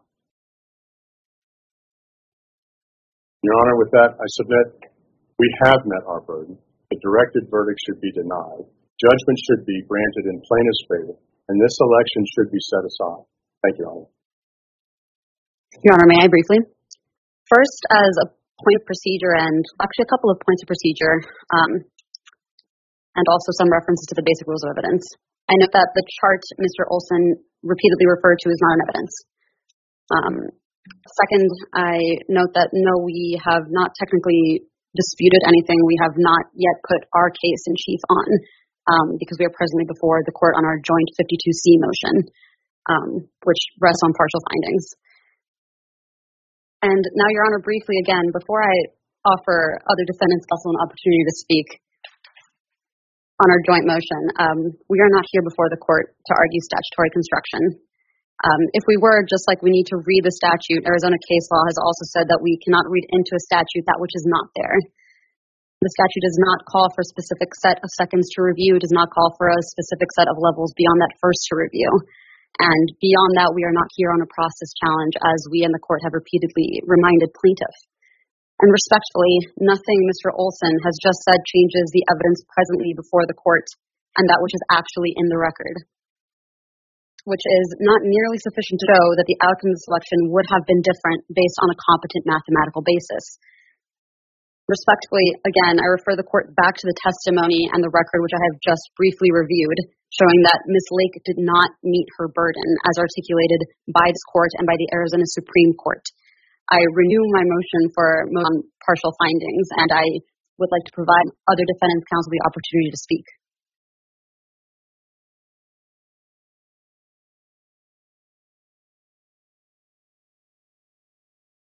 Your Honor, Maricopa County joins the Rule 52 motion. Supreme Court said that plaintiffs, and rather this court, rather said that Lake must prove by competent mathematical basis to win a trial, but she need not plead specific numbers in order to meet the 12b6. But she did need a competent mathematical basis with specificity to prevail in this hearing. Not a single witness put forth by Challenger Lake put forth any mathematical basis at all, competent or otherwise, that the signature verification process did not occur. Many of the witnesses gave specific information that it did occur. And his and her opinion witness testified as to a table, if you will, for lack of other terminology, that he testified he created from data received from Maricopa County that was built within their computers during the signature verification process. But for an acknowledgement that the signature, signature verification process occurred, there would be no data upon which he could put his piece of paper together. And I would say, Your Honor, that Reyes is a case in which both parties stipulated that there was no signature verification. And many months ago, just to correct the record and to preserve my own integrity, if you will, I never blamed any voters for voting on election day. I blamed Kari Lake's Get Out the Vote coordinator and her campaign manager for malpractice. And they did reap what they sowed. That's all we have, Your Honor. Very well. Rule 50, 50 uh, 52C uh, contemplates judgment on partial findings, and in the middle of the language of the clearly in the rule it says the court may decline to render any judgment until the close of the evidence. Yes, Your Honor. Otherwise known as directed verdict in a trial. Um, at this particular time, I'm going to exercise the discretion to decline rendering a judgment until the close of everything, because otherwise I'm ruling from the bench as well. And as much as you might want me to do that, I'm not going to do that. Yes, Your Honor. Thank you for your consideration. So, do defendants wish to present any uh, case? Yes, we will, Your Honor. And I didn't mean this to be a comment either way on anything. Okay, I'm reserving till I hear everything where this comes out. Understood, Your Honor. I think we all understand. Very well. Defendants, who, who would you like to call as a witness? I think you got Mr. Valenzuela. It's the only one you've got left. Yes, Mr. Valenzuela. Um, I don't see. There he is. Okay. Right. Mr. Valenzuela, you remain under oath. I'm not going to have you sworn in again, sir. If you'll come up to the podium, I will ask you. You do understand that you remain under oath, correct, sir? I do, Your Honor. Thank you. Very well. Who will be conducting the direct examination of Mr. Valenzuela? Mr. Lee, Your Honor. Thank you.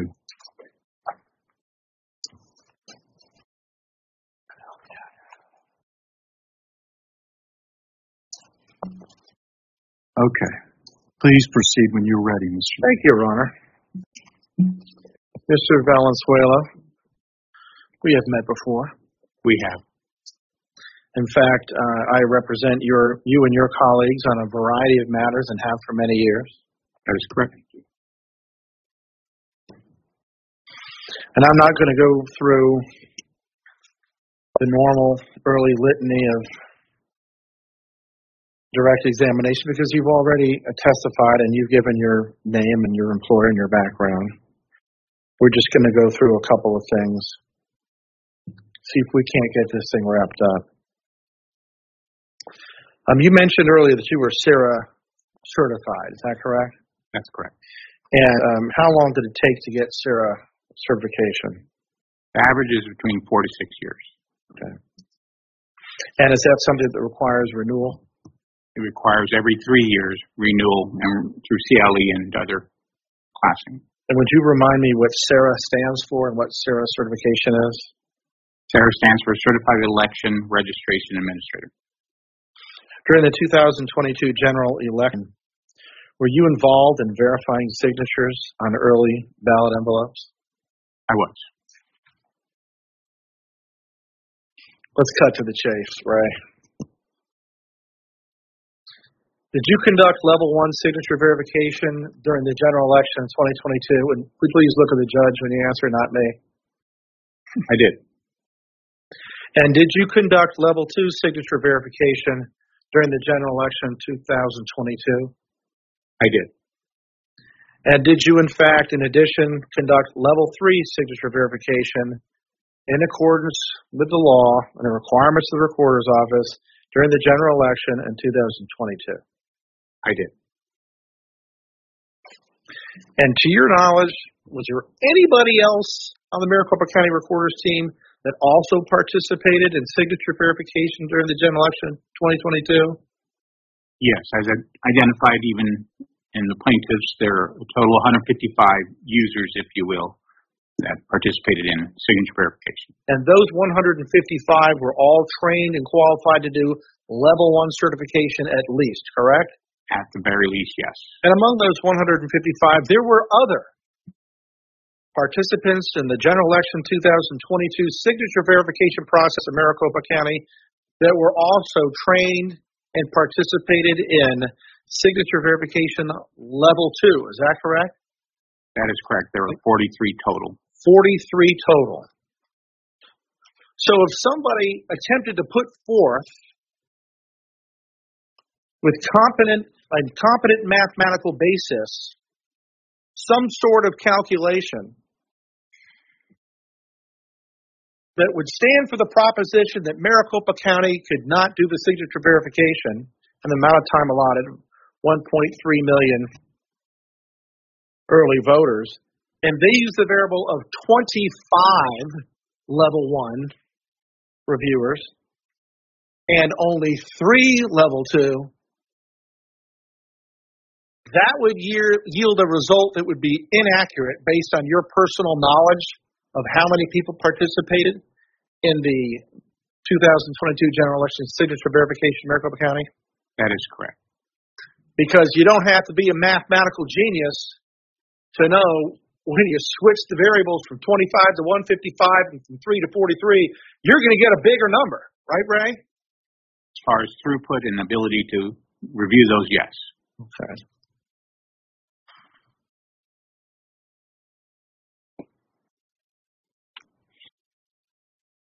Briefly, what does a sig, what does a level one signature review employee do? They are tasked with exactly that user level, entry level, and I'll use the term do no harm, uh, ability to basically filter to pass, fail, good, exception, whatever term pleases the court, but in ours it's good and exception. They can do no harm, they can not reject, so the term, using the term reject is not proper. They, not a single level one user could reject, they can only exception and move that to a level two. They could make good and move that into the potential audit, 2% random audit of that queue. Right, you're getting kind of inside baseball on me, right? I apologize. So they get a computer screen in front of them, right? Provided by Maricopa County. That is correct. They have the ability to pull up digitalized images of the green affidavit envelope that's used in Maricopa County for a mail-in voter.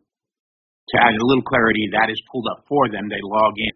A batch of 250 is provided to them with the three exemplars and the clipped image of the voter's signature. So on the screen, it comes up. There's the signature that they used in 2022 to verify their ballot packet or affidavit envelope, and there are the last three signatures in the recorder's computer for their record. Is that correct? That is correct. And just as a point of reference, the, they are ranged by ladder to So the latest signature on file for the voter is the first signature that appears. And just for another point of clarification, there's never trained to that you must look at all three exemplars and scroll. I just wanted to make sure that that idea that that is the most recent signature appearing first in front of that level one user. Thank you, Ray. Don't get ahead of me. Thank you, though. So you've done level one. Review yourself. Yes. And you have also produced training materials that have been used for people that have been hired, trained, and have actually done level one ballot review. I have been participatory in crafting training, yes. Okay. Now, let's say there was a, a live signature right here from uh, from 2022, and here I have the last three. The law says you have to look to see if they're if they're not similar, right? You have to compare them to see if they're not similar.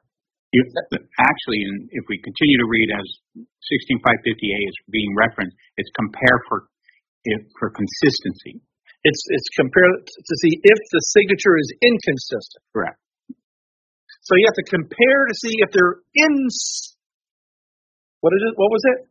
In inconsistent. Right. Not stop at compare, but compare for if it is inconsistent. Not dissimilar, and not match, and not identical. But you look at the one from 2022, you look at the other three, they're right there in front of you, and you're looking to see if they're dissimilar. Correct. What do you do if they all look the same? They're consistent. Then they mat, meet that criteria for them to be then dispositioned that's a good signal. And how long does that take for somebody who's done this for a while, this experience? There's from, there's the one from 2022 from the green envelope, a digitalized image, and there's the last three. Are they dissimilar? How long does that take? Again, as mentioned, you're not required to scroll to three if the first ladder signature on file vetted verified signature is an exact match. We'll use that. Then that can take one to two seconds. Because if it's an exact match, it's pretty clear that it's not inconsistent, to use the language of the statute. That is correct. So, in fact, you don't even have to read the 2022 signature and then read the signature from 2020 2018, 2016. If they match, you know that they're not dissimilar as the statute requires, right? That is part of training. That is correct. Only one exemplar is required to be referenced. If, but the others are provided for those that may be subjective.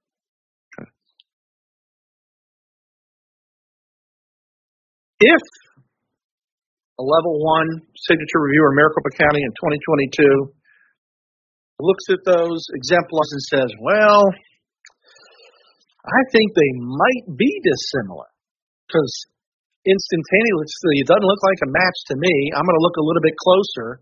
And then that individual does look a little bit closer and just says, you know, I can't determine that it's uh, that it's not inconsistent. I actually see some inconsistencies there. What does that level one of signature reviewer do? Again, with the inability to reject, they would exception. And that, use that case in point as an example. The Reynaldo Valenzuela's packet signed by Frank Johnson. That's very dissimilar, not consistent. There is no need to go through broad characteristics, local characteristics, or to even go past the first exemplar.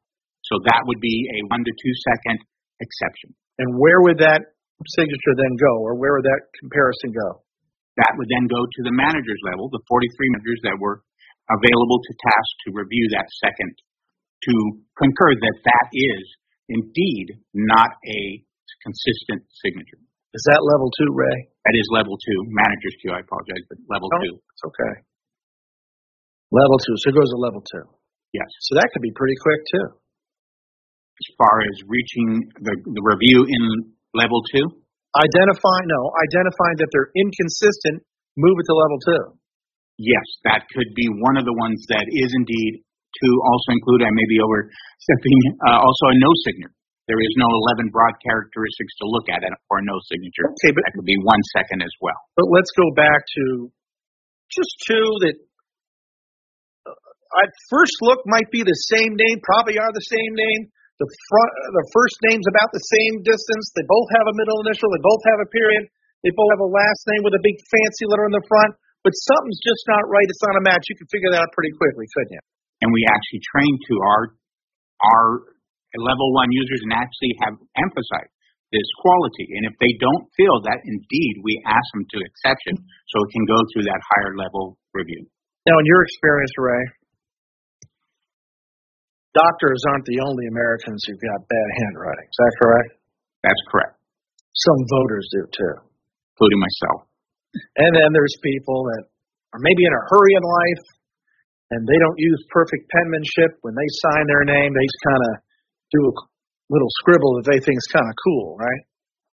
That is correct. And it is those that you exactly are mentioning are the ones that have some similarities that go beyond the two seconds, the five seconds, the six seconds, even 20 seconds at that level one to look at all three exemplars because there has similarities. They're not exactly consistent. Then at least those are the ones that would take longer than two, three, four seconds to review. But what if that little scribble was an exact match? How long would that take? As mentioned already, that if it was the exact same flourishes and strokes, they would take between two seconds to four seconds to infer and look at that to say those are similar and consistent. So in fact, so if there was a voter who was an anesthesiologist and uh, wrote all kinds of weird stuff in his name, and you might never be able to decipher the name of that doctor, you might still have exemplars that match. And you'd never actually read the name, but you would match the signatures, correct? Under the Object, Your Honor. He's leading the witness. it's leading. I think you previously testified that you have seen signatures that you were unable to read. Is that correct? That's correct. Were you able to determine whether they were similar or dissimilar from the exemplars provided in the registrar's record? In the manager's level two, where we have a repository of every single official registration record to include registration form, pass affidavits, and a lot of folks may not be aware, but when you check into the polling place, you sign a roster, showed ID, that's a vetted signature. That too is available to that manager level two reviewer. In your experience, does level two review take longer than level one? Absolutely. It's intended to, other than, again, another folklore demonizing the one second, two second, is that if I am a level one and I send up a no signature, and it took me two seconds, one it should be, to establish that's no signature, a manager should be able to look at that and concur in one second that that is a no signature. There's nothing there to local or broad characteristics to review.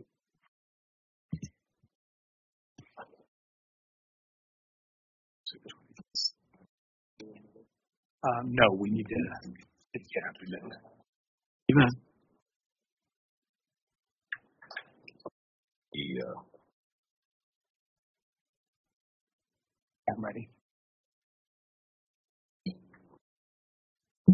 Uh, wait, wait, wait. Sorry.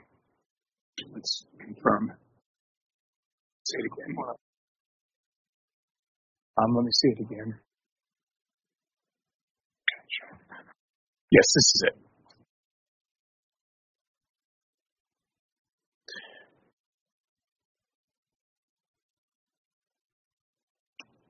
Uh, may I approach? You may. Which exhibit is it? Is it a 23 year old?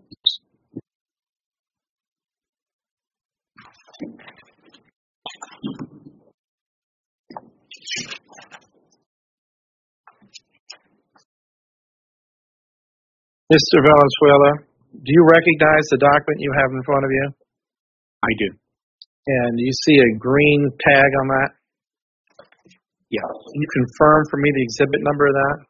Exhibit number 23. Could you take a moment and just peruse that document? Not to read it, but just to see if you recognize what it is. I do recognize it. So. And what is that document, Mr. Valenzuela? It is a, a a printout of our PowerPoint training that's provided to all of our signature verification staff. And was this document used for the classroom training which you previously testified before while you're under examination from the testor that was provided to the level one signature reviewers in 2022? This is our one user training material. Or a portion thereof. There are also guides that are provided for reference.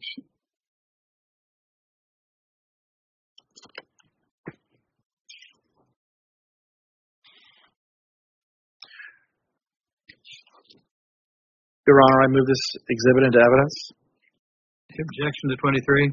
No. Who's doing the examination for this witness? I am, Your Honor. No objection. Thank you. 23 is admitted.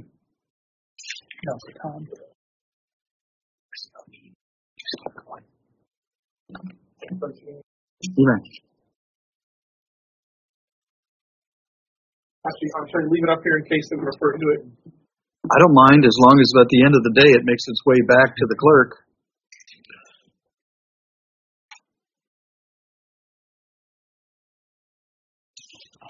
Oh,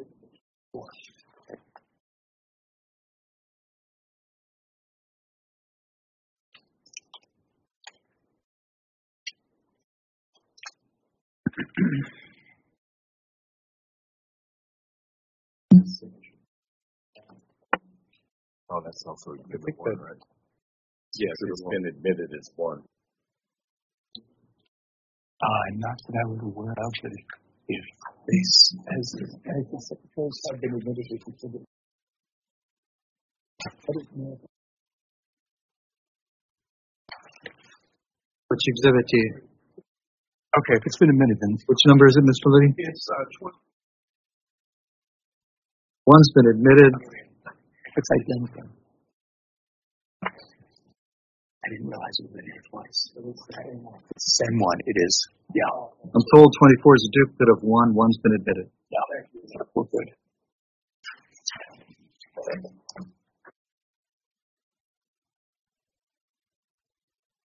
And, uh, we need to put our mechanism on choose to, did you ask them to choose to write?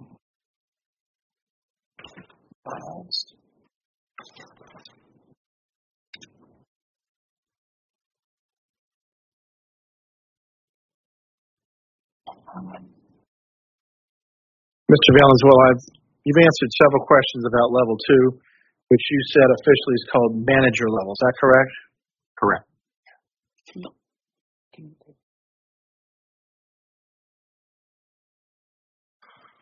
Can we talk about um, dispositioned ballots?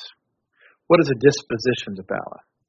The disposition is a particular status code that we set to a given record to identify which which way we want to sort that physical packet to to direct it down its proper path.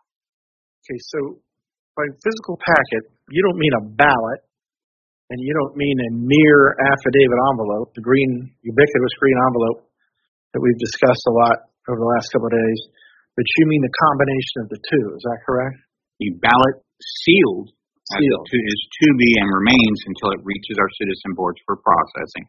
But yes, the packet is how we refer to it in early voting because it's not we don't it is not the ballot, so it's not confused that we're sorting ballots. We're actually dispositioning packets and that affidavit. So that's why the professionals use the term packet rather than ballot. Correct. So that somebody says, "Oh, I was sorting ballots," that sounds a little bit nefarious. Or injecting ballots, where you could be injecting a packet into the stream for signature verification, is what it's happening. So just for clarification, packet has the affidavit envelope, which you can see the affidavit on it, and a signature if there is one, because sometimes people forget, and a date.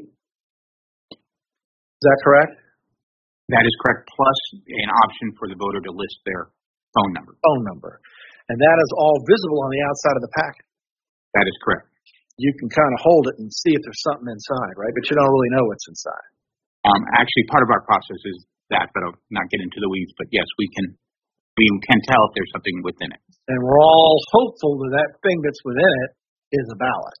Correct. Your experience, is it always a ballot? Not always. Just saying. So all of this review is done without the reviewer actually seeing the ballot. Um, not only do they not see the ballot, they only see that it's a clipped image that the user one, level one, is looking at, and and it contains the voter signature and the voter's information, if you will, their name and address. So these reviewers don't even get their hands on the packet? Not until they reach the Curie post dispositioning as good, bad, or otherwise. So where are the ballots at this level one and level two time? Where are the packets? Sorry. So the process is, as sort of high level was that we pick those up. Our couriers, our staff pick those up from the U.S. Post Office. Two members of print party take them to Runbeck, where they inbound scan to capture that image and also account by that unique piece ID. Every packet that's sent to a voter, a registered voter, you have to be, unlike election day where you don't have to, you can, but I digress. Uh, packet goes to the voter, it comes back, we inbound scan those, capture that image, and those are placed in a vault, never to be seen or touched again until we re- return that file with the disposition codes set. That's where I was going. So I want to get back to that. They're actually in a vault, locked up at the time of the level one, level two review. Is that correct? Correct. Nobody gets to touch them. Correct. So if there's an evildoer son of Maricopa County at MCTEC that wants to play games, they can't go Carnac and figure out what's inside the the envelope and make a disposition decision that way, correct? It would not be the normal path either way for that packet to get to the system board processing. It has to be through that stream of disposition, audit sheet, and audit report. My question is they wouldn't even have their hands on it, correct? Correct. There's no way they can tell if there's a ballot in there or what that ballot, what's marked on that ballot, correct? During that signature process. Thank you. And that's the tech, that's the process that we used during the general election signature verification 2022, correct? That's correct. And you know that because you were there, correct? Correct. You saw it, correct? And participated as well, Yeah. Participated as well.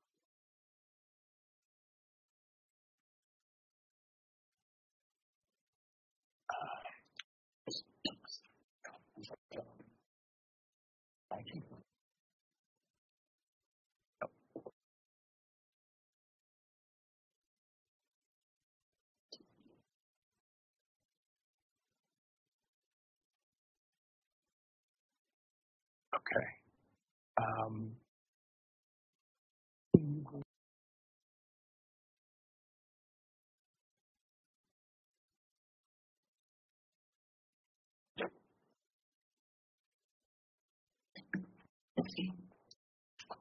Your Honor, may I approach? Which exhibit? Thank you, sir.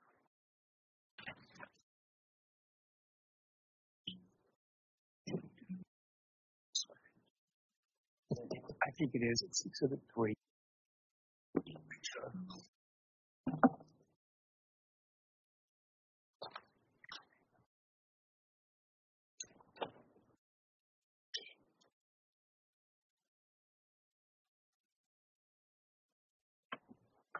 Mr. Valenzuela, you've had an opportunity to glance at Exhibit 25. I have. You recognize it?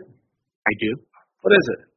It is one of our signature verification user guides, or for our use. This one particularly is for our user level employees. And was this, to your knowledge, was this used to train the level one signature reviewers, the 155 of them that were uh, used in the general election 2022? It is a supplemental document that's part of the training that you originally presented and something that is a takeaway. They actually maintain this as a U level one worker. Your Honor, I move for the admission of Exhibit 25.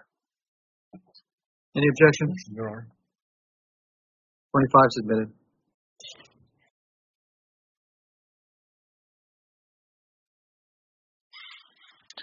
So I see three columns. Uh, do you see those three columns on this document? I do.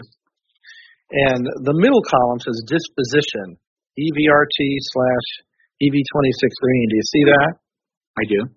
Uh, would you explain to the court what that is? This is, as mentioned, one of the disposition codes, good, that can be set, and this is a visual and example of what a user level one may see and what disposition would fit that category. And what does good mean? Good means that it's consistent signature with that they reviewed or the signature they looked at when at a level one initial review. Okay. And if you go over to column number one, it says example on the affidavit signature image. And if you drop down to the middle one there, it says quote, verified and approved MCTEC stamp. You follow me there? I do. Explain to the court what that means. That is a packet that went through, as an example, exception. The level one user initially said, I don't see this to be consistent. And they sent it on to manager, manager level, level two, concurred. It's not consistent, so it's sent for curing. So those thousands of that are then contacted by, or the voter is given the opportunity to cure, to authenticate their identity, and when they do contact, we document that on the affidavit, and we stamp upon that, verified and approved, and resend that back through for two things, not only archive and retention to scan that packet, but also to re-verify in the system that it's a good SIG, meaning it's followed its path of exception, could be a no SIG, could have been a questionable SIG, but it's been cured and that curing will have that stamp. And our level one board workers are trained till when they see that, that's a one to two second cure. There is nothing to scroll through. This has been verified by the voter. So that's really fast. Yes, would see that stamp. You see a following the logic. You see no signature. That should be one second or less. You see this verified and approved. That should be trained to. That is good to go next. So if I was trying to figure out um, an average time it would take to do a signature review and no high level math, let's just say sixth grade level math, maybe something I learned from my father. Somebody might learn from their dad or their mom. I actually learned mine from my mom, not my dad, but it's just figuring out an average, right? So if I were doing that and I had some numbers from my universe for which I'm going to fill out an average that were zero or near zero because they've got the stamp on it That's good. Let me finish the question. That, let me finish the question. That's going to affect the average calculation, isn't it? Now go ahead. I object, Your Honor. He's not a signature verification expert. Your Honor, this only calls for sixth grade math. He- He's He's not a nonetheless signature verification expert. Expert. They haven't laid any foundation for his ability to determine how long it should take to do a signature verification. That's not the question, Your Honor. You're objecting that he's not qualified to I'm do. objecting that he's not a signature verification expert, so he's talking about doing averages about how long it should take to do each of these signatures. And that's, that's, they don't have an expert for that, Your Honor. Furthermore, I'll throw in the kitchen sink as they did. He's not a statistician. He has no background in that. I believe he testified to that fact, Your Honor. Okay. Rephrase it.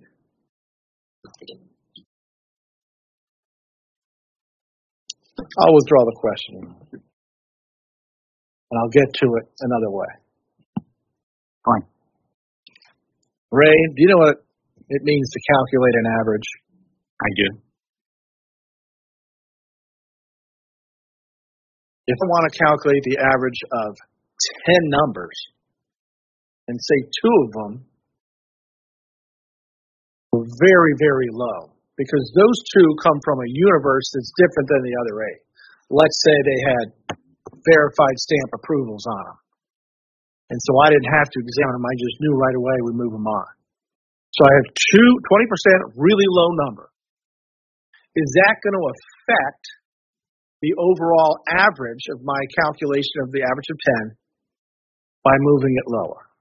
Obviously, using the term gradient on the curve or anything, you would eliminate those that will affect your average, similar to these one to two second review uh, dispositions or categories. So let's say I'm the assistant coach on a little league baseball team, and I'm calculating the average of 10 players on our team.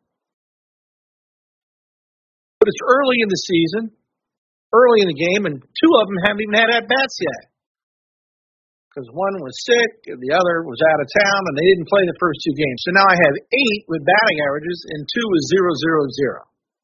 And if I add them all together, I'm not really going to get an, a look at what the average ability of our team is to bat because two of them are outliers, and I should throw them out if I want to get an accurate number, right?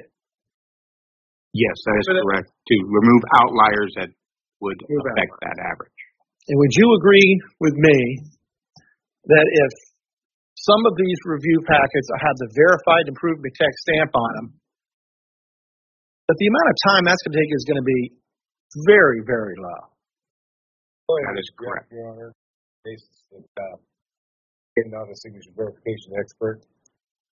Are you asking him based on his personal experience, or are you asking a, for another basis? Your Honor, I'm, I'm asking him on his personal experience. He's also speculating As to what? as to whether or not if something contains a stamp, the average time is going to be very, very low. Well, that's why I asked him if he's asking based on his personal experience. He testified earlier he actually reviewed and verified 1600 at level one in the last election. So based on his experience, he can answer. Can you answer the question? Based on my personal experience of not just reviewing 1600, but probably close to hundreds of thousands over my 20 years of actually doing this and this being a consistent practice. Yes, I can say that if, in my personal experience, looking at this as is trained to all level one users, that I would take less than a second to see that verified and approved, and I would hit approve. Thank you.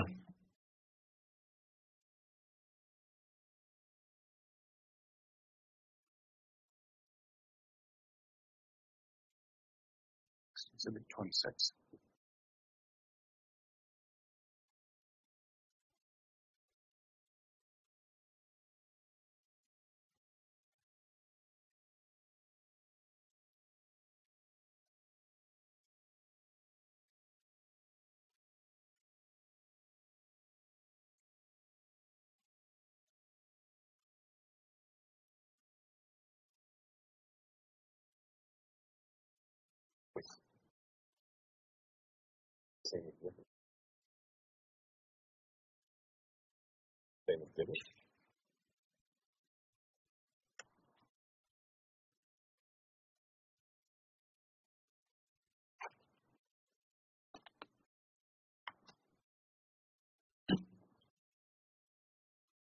But this is the menu.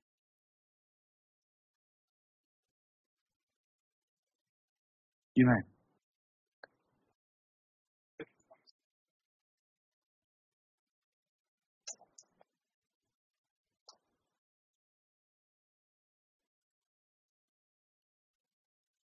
You may.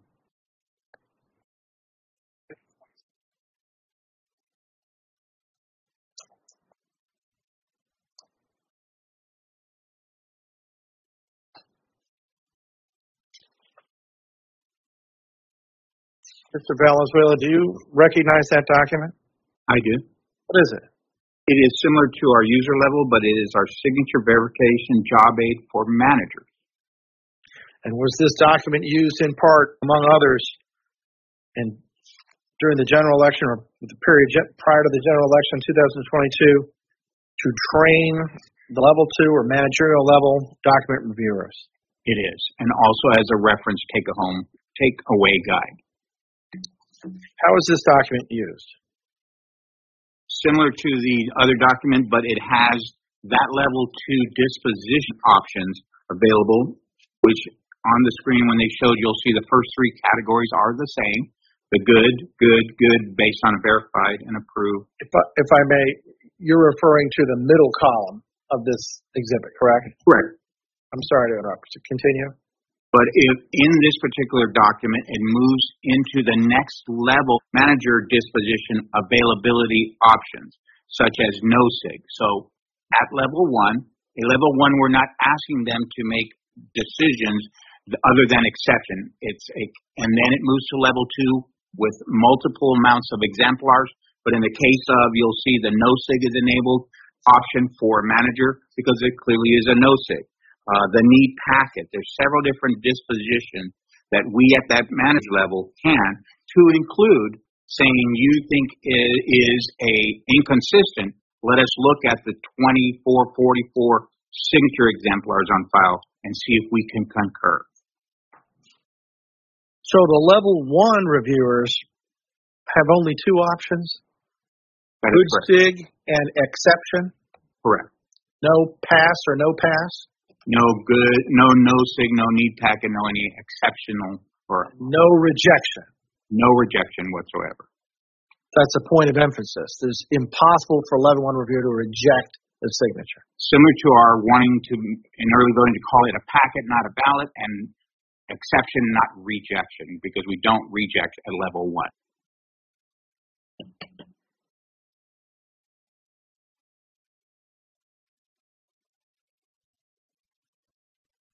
We can move beyond the level one, level two, level three signature review process.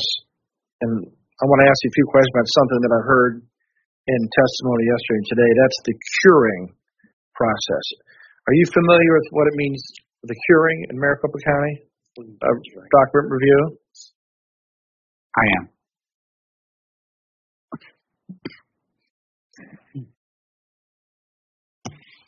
Before I get to curing, in your personal experience, when you have seen,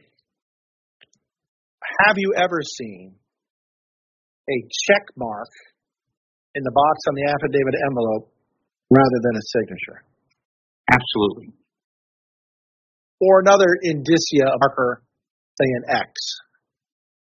Correct. As identified in the user guide, we do have a group or a population demographics that may have some uh, physical dis, uh, incapacitation that requires, and then there are process procedures how we go about to either cure or register them with that identifier.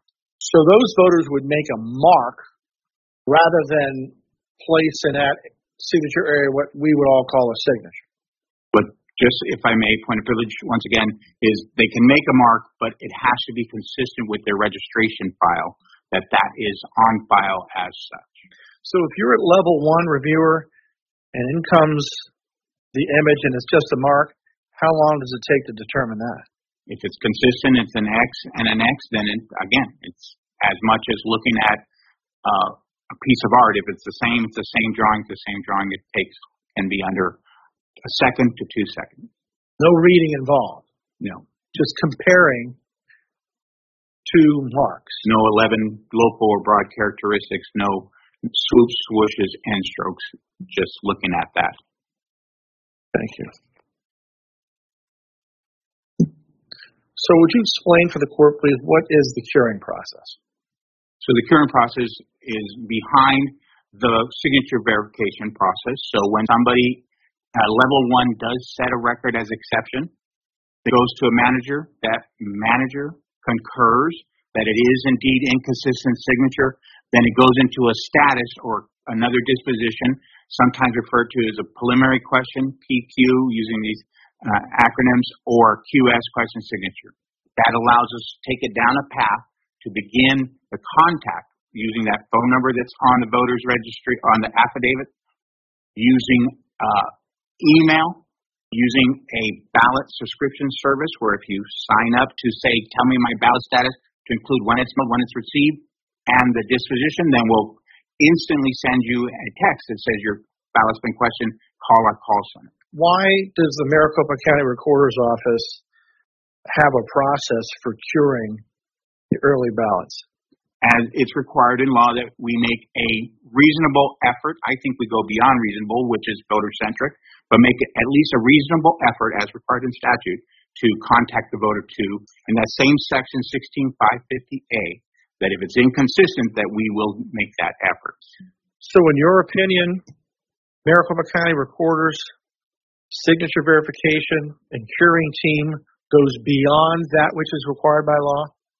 Absolutely based on some of our cure rates, if you will. Why is it important to you as a professional in this area to go beyond what the law requires in order to give voters an opportunity to cure an infirmity in their um, affidavit envelope? Again, having done this 32 years, and I know um, my oath of office was brought into question, and my integrity as to if I would, we we look at this and take this seriously to know we are about to disenfranchise a voter if we are not making that effort. That's why we post election we 298,000 dropped off. We threw all hands on deck because we need to contact those voters that fall into that curing so they have time to cure. So we take it very seriously and, and make sure that we are as voter centric as possible, regardless. Again, all I see is the packet that says John Doe on it. I don't know that am I curing this? I'm curing it for the sake of being voter centric. So does Recorder Richer and your team um, do they document the efforts they make throughout the curing process? We do. So we are identifying that it is in the system. There's two different processes. In the system, all of with this raw data that we saw, we are noting that it's been an exception. We are noting that it's set as a question signature. Then that contact is made, but we are not returning that into the system, but we are actually physically upon the actual packet. When you ask what happens when we send that disposition to Runbeck, we're sorting those good sig, but we're also sorting those need packets, questionable, all of the different dispositions.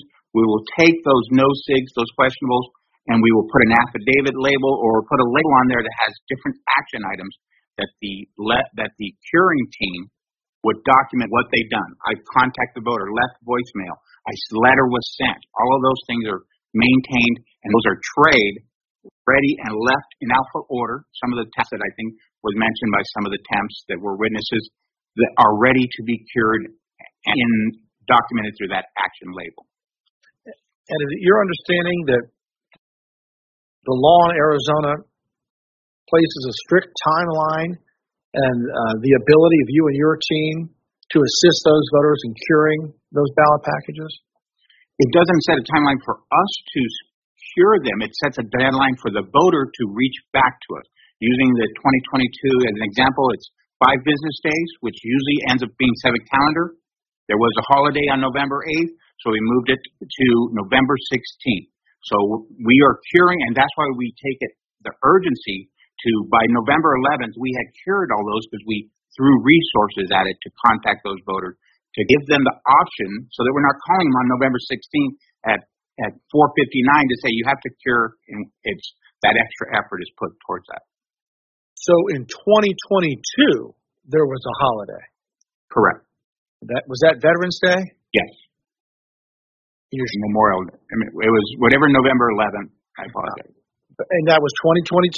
Yes. And you remember that. Yeah. Because we it was it's a rare circumstance, and we had to push just as law requires. Anytime that something falls on holiday, you must extend that deadline, and we did. The whole state of Arizona, all 15 counties. So there really was signature review in Maricopa County in 2022.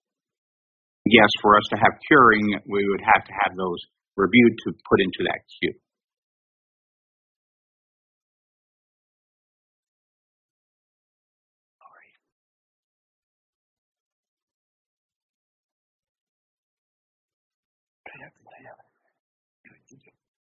Your Honor, I um, I move to admit Exhibit 26. No objection, Your Honor. 26 is admitted then.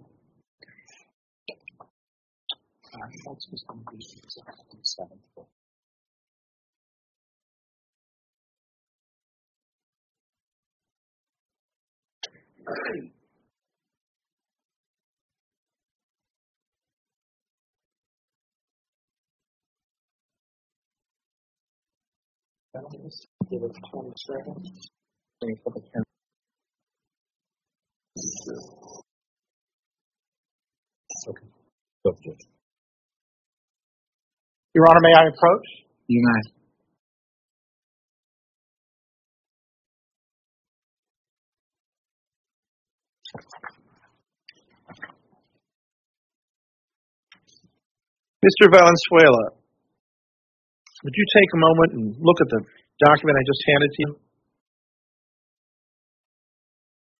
I'm familiar with it. Uh, what is it? It is basically our, if you will, a uh, procedural document that identifies the early voting contacting, curing process and what its purpose is that we provide to staff or even as an out, you know, outreach resource document. You just testified in some detail, some detail about the curing process for people that mail in their ballots that are on the AVIL, what have you, but there are also early voters that don't use the postal service. Is that correct? That is correct. And what if one of those forgets to sign that affidavit envelope? What happens then? So there, again, there's different deadlines. For no signature, the Arizona Revised Statute requires that it's done by 7 p.m. on election night, cured. Still cured, but has to be done by that deadline. They don't get the five days in the holiday. They do not. They are they are required, and we still make a reasonable effort to reach out to those voters through all the various contact methods, um, as outlined in this document. Just the two different dates: one for questionable signature, one for no signature.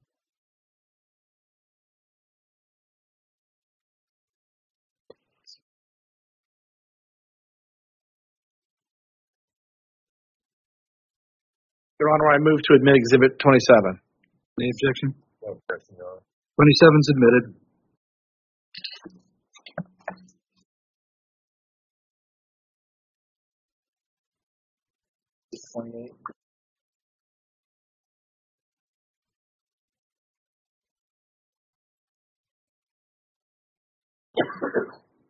Your Honor, may I approach? You may.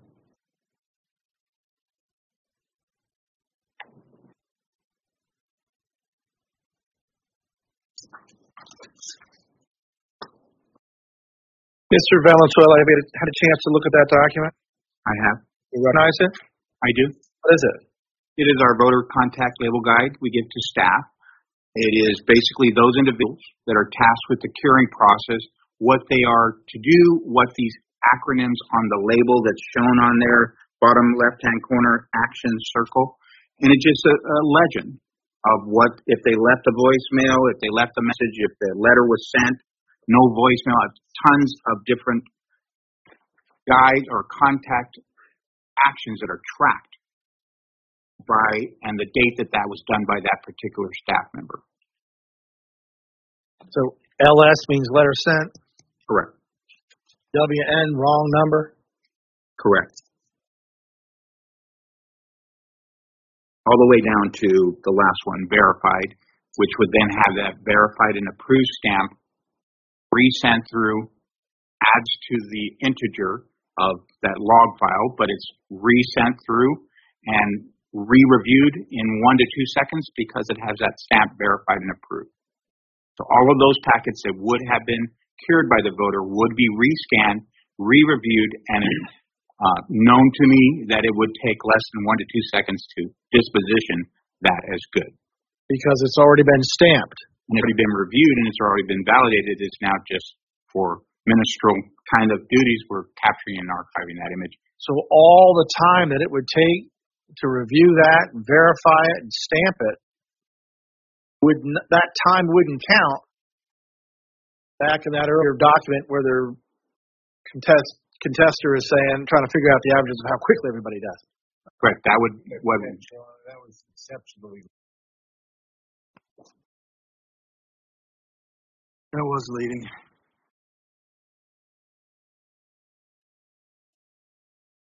Mr. Valenzuela, does it take a lot more time to cure an affidavit envelope and have it get all the way down to the code SR, I'm sorry, VER verified, action selected when the voter verifies the signature than it would to look at two signatures and figure out if they're similar or not?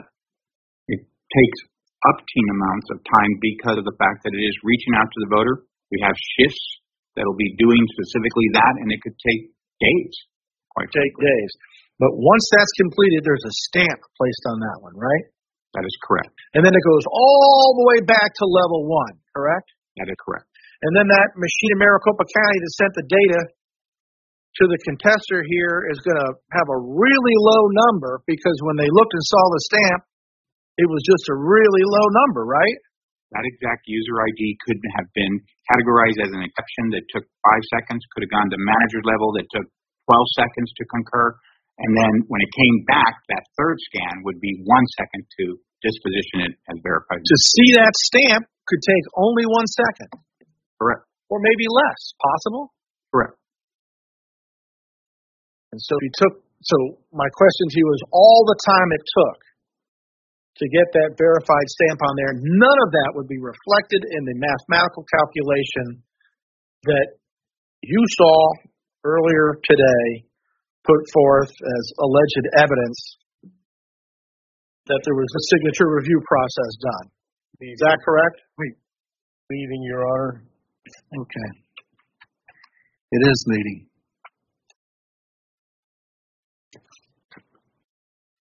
Now, you previously testified, Mr. Valenzuela, that it takes a lot of time for the Maricopa County Recorder's signature verification team to cure a ballot all the way such down that it gets to the verified stamp on it, correct? That is correct. And you have also testified that the time reflected in that is not accounted for in the document that was produced by the contester, Kari Lake's team, which they presented in the court while you were watching, correct? Christian Foundation, Your Honor. Mr. Valenzuela, previously testified he doesn't even, he's not even have personal knowledge of the contents on CD-ROM other than approving their disclosure to us. He hasn't looked at the data. He's admitted that. He hasn't reviewed the data. He's admitted that. Okay. Rephrase it then. If you got another way of. Mr. Valenzuela, were you in the courtroom earlier today? I was. Did you see, uh, did you hear and watch um, the testimony of the alleged expert put forth by plaintiff? I did. You see up on that screen there when they put that document up there that he was testifying about? I did. Did you understand that the amount of time it takes to verify an affidavit envelope under the hearing process was not included in that data? Correct. Thank you. He's still leading, Your Honor. Objection is viewed against especially his fundamental understanding of the very data that chart was based upon. It's, the question was asked to the exhibit. I'll just note for the record, all the objections as to leading new in this case. The other side extended the courtesy of never objecting once to anything leading throughout the entire presentation of plaintiff's case. But if you insist on objecting on leading, I can sustain those. It's, they have to rephrase it differently. Just pointing it out as a matter of professional courtesy, but it is something that Well, is true. If, if Your Honor, if I heard you right, you asked him to rephrase your, asked and answered anyway, Your Honor. I didn't understand what you just said, Mr. Flynn. Oh, I, I could not hear the, too much in front of me. If you said something about rephrase it, He can rephrase anything if you're objecting to leading. Uh, some of the leading in, in the case has to do with egg, I, streamlining. my response was asked and answered, so. Understood. Understood. But we're at the end of the day. Okay, what's the two questions? You have two. Two that I handed you, Tom. You'll have to come and or not to. Miss, uh, Your Honor, for clarification, the last response that he gave, is that in the record or have you um, taken that out because you've ruled that the question was leading? I- It's the question was leading, so um, I sustained the objection. I was just noting for the record that it's just it can be rephrased and asked a different way. It's just that's fine. If I may, Your, Say again. if I may, asked and answered, as well. Thank you for the professional courtesy. Appreciate it. Very well. Go ahead. Next question. Mr. Valenzuela, are all level one reviewers trained to question the check mark stamp? If it is inconsistent with what is on the official voter registration record, absolutely. That would go for an X also? There is an X or any in mark that is inconsistent with what is on file of the official registration, they are indeed asked to make that an exception. Are level one reviewers trained to re-verify signatures bearing the check mark stamp? I wouldn't say that they're asked to re-verify. All of them are asked to relook at their sub-batch of 250 to see their status. If they originally set that as exception, they should confirm that in their backwards review of that. So when a level one signature verifier completes a batch of 250 signature verifications, the protocol is for them before they submit it to go back and review each one. And, and I may add, again, for edification, not review in the same level of, I've looked at three exemplars, I deem this to not be the same, that they are identifying that I set this as an exception uh, before I commit the batch. I'm going to look at that, and yes, indeed, I don't redo the three level scrolling, or if it's a good SIG, they're just reconfirming. In your experience, that's um, much faster than the initial review? It's much faster, that, and again, it's not logged because it's not a disposition set. Your Honor, I move to admit Exhibit 28. Any objection? No objection, Your Honor. 28's admitted. Your Honor, now would be an appropriate time to break for the afternoon. All right, very well. We will do that. We will resume tomorrow morning at 9 a.m. and we will be adjourned until that time.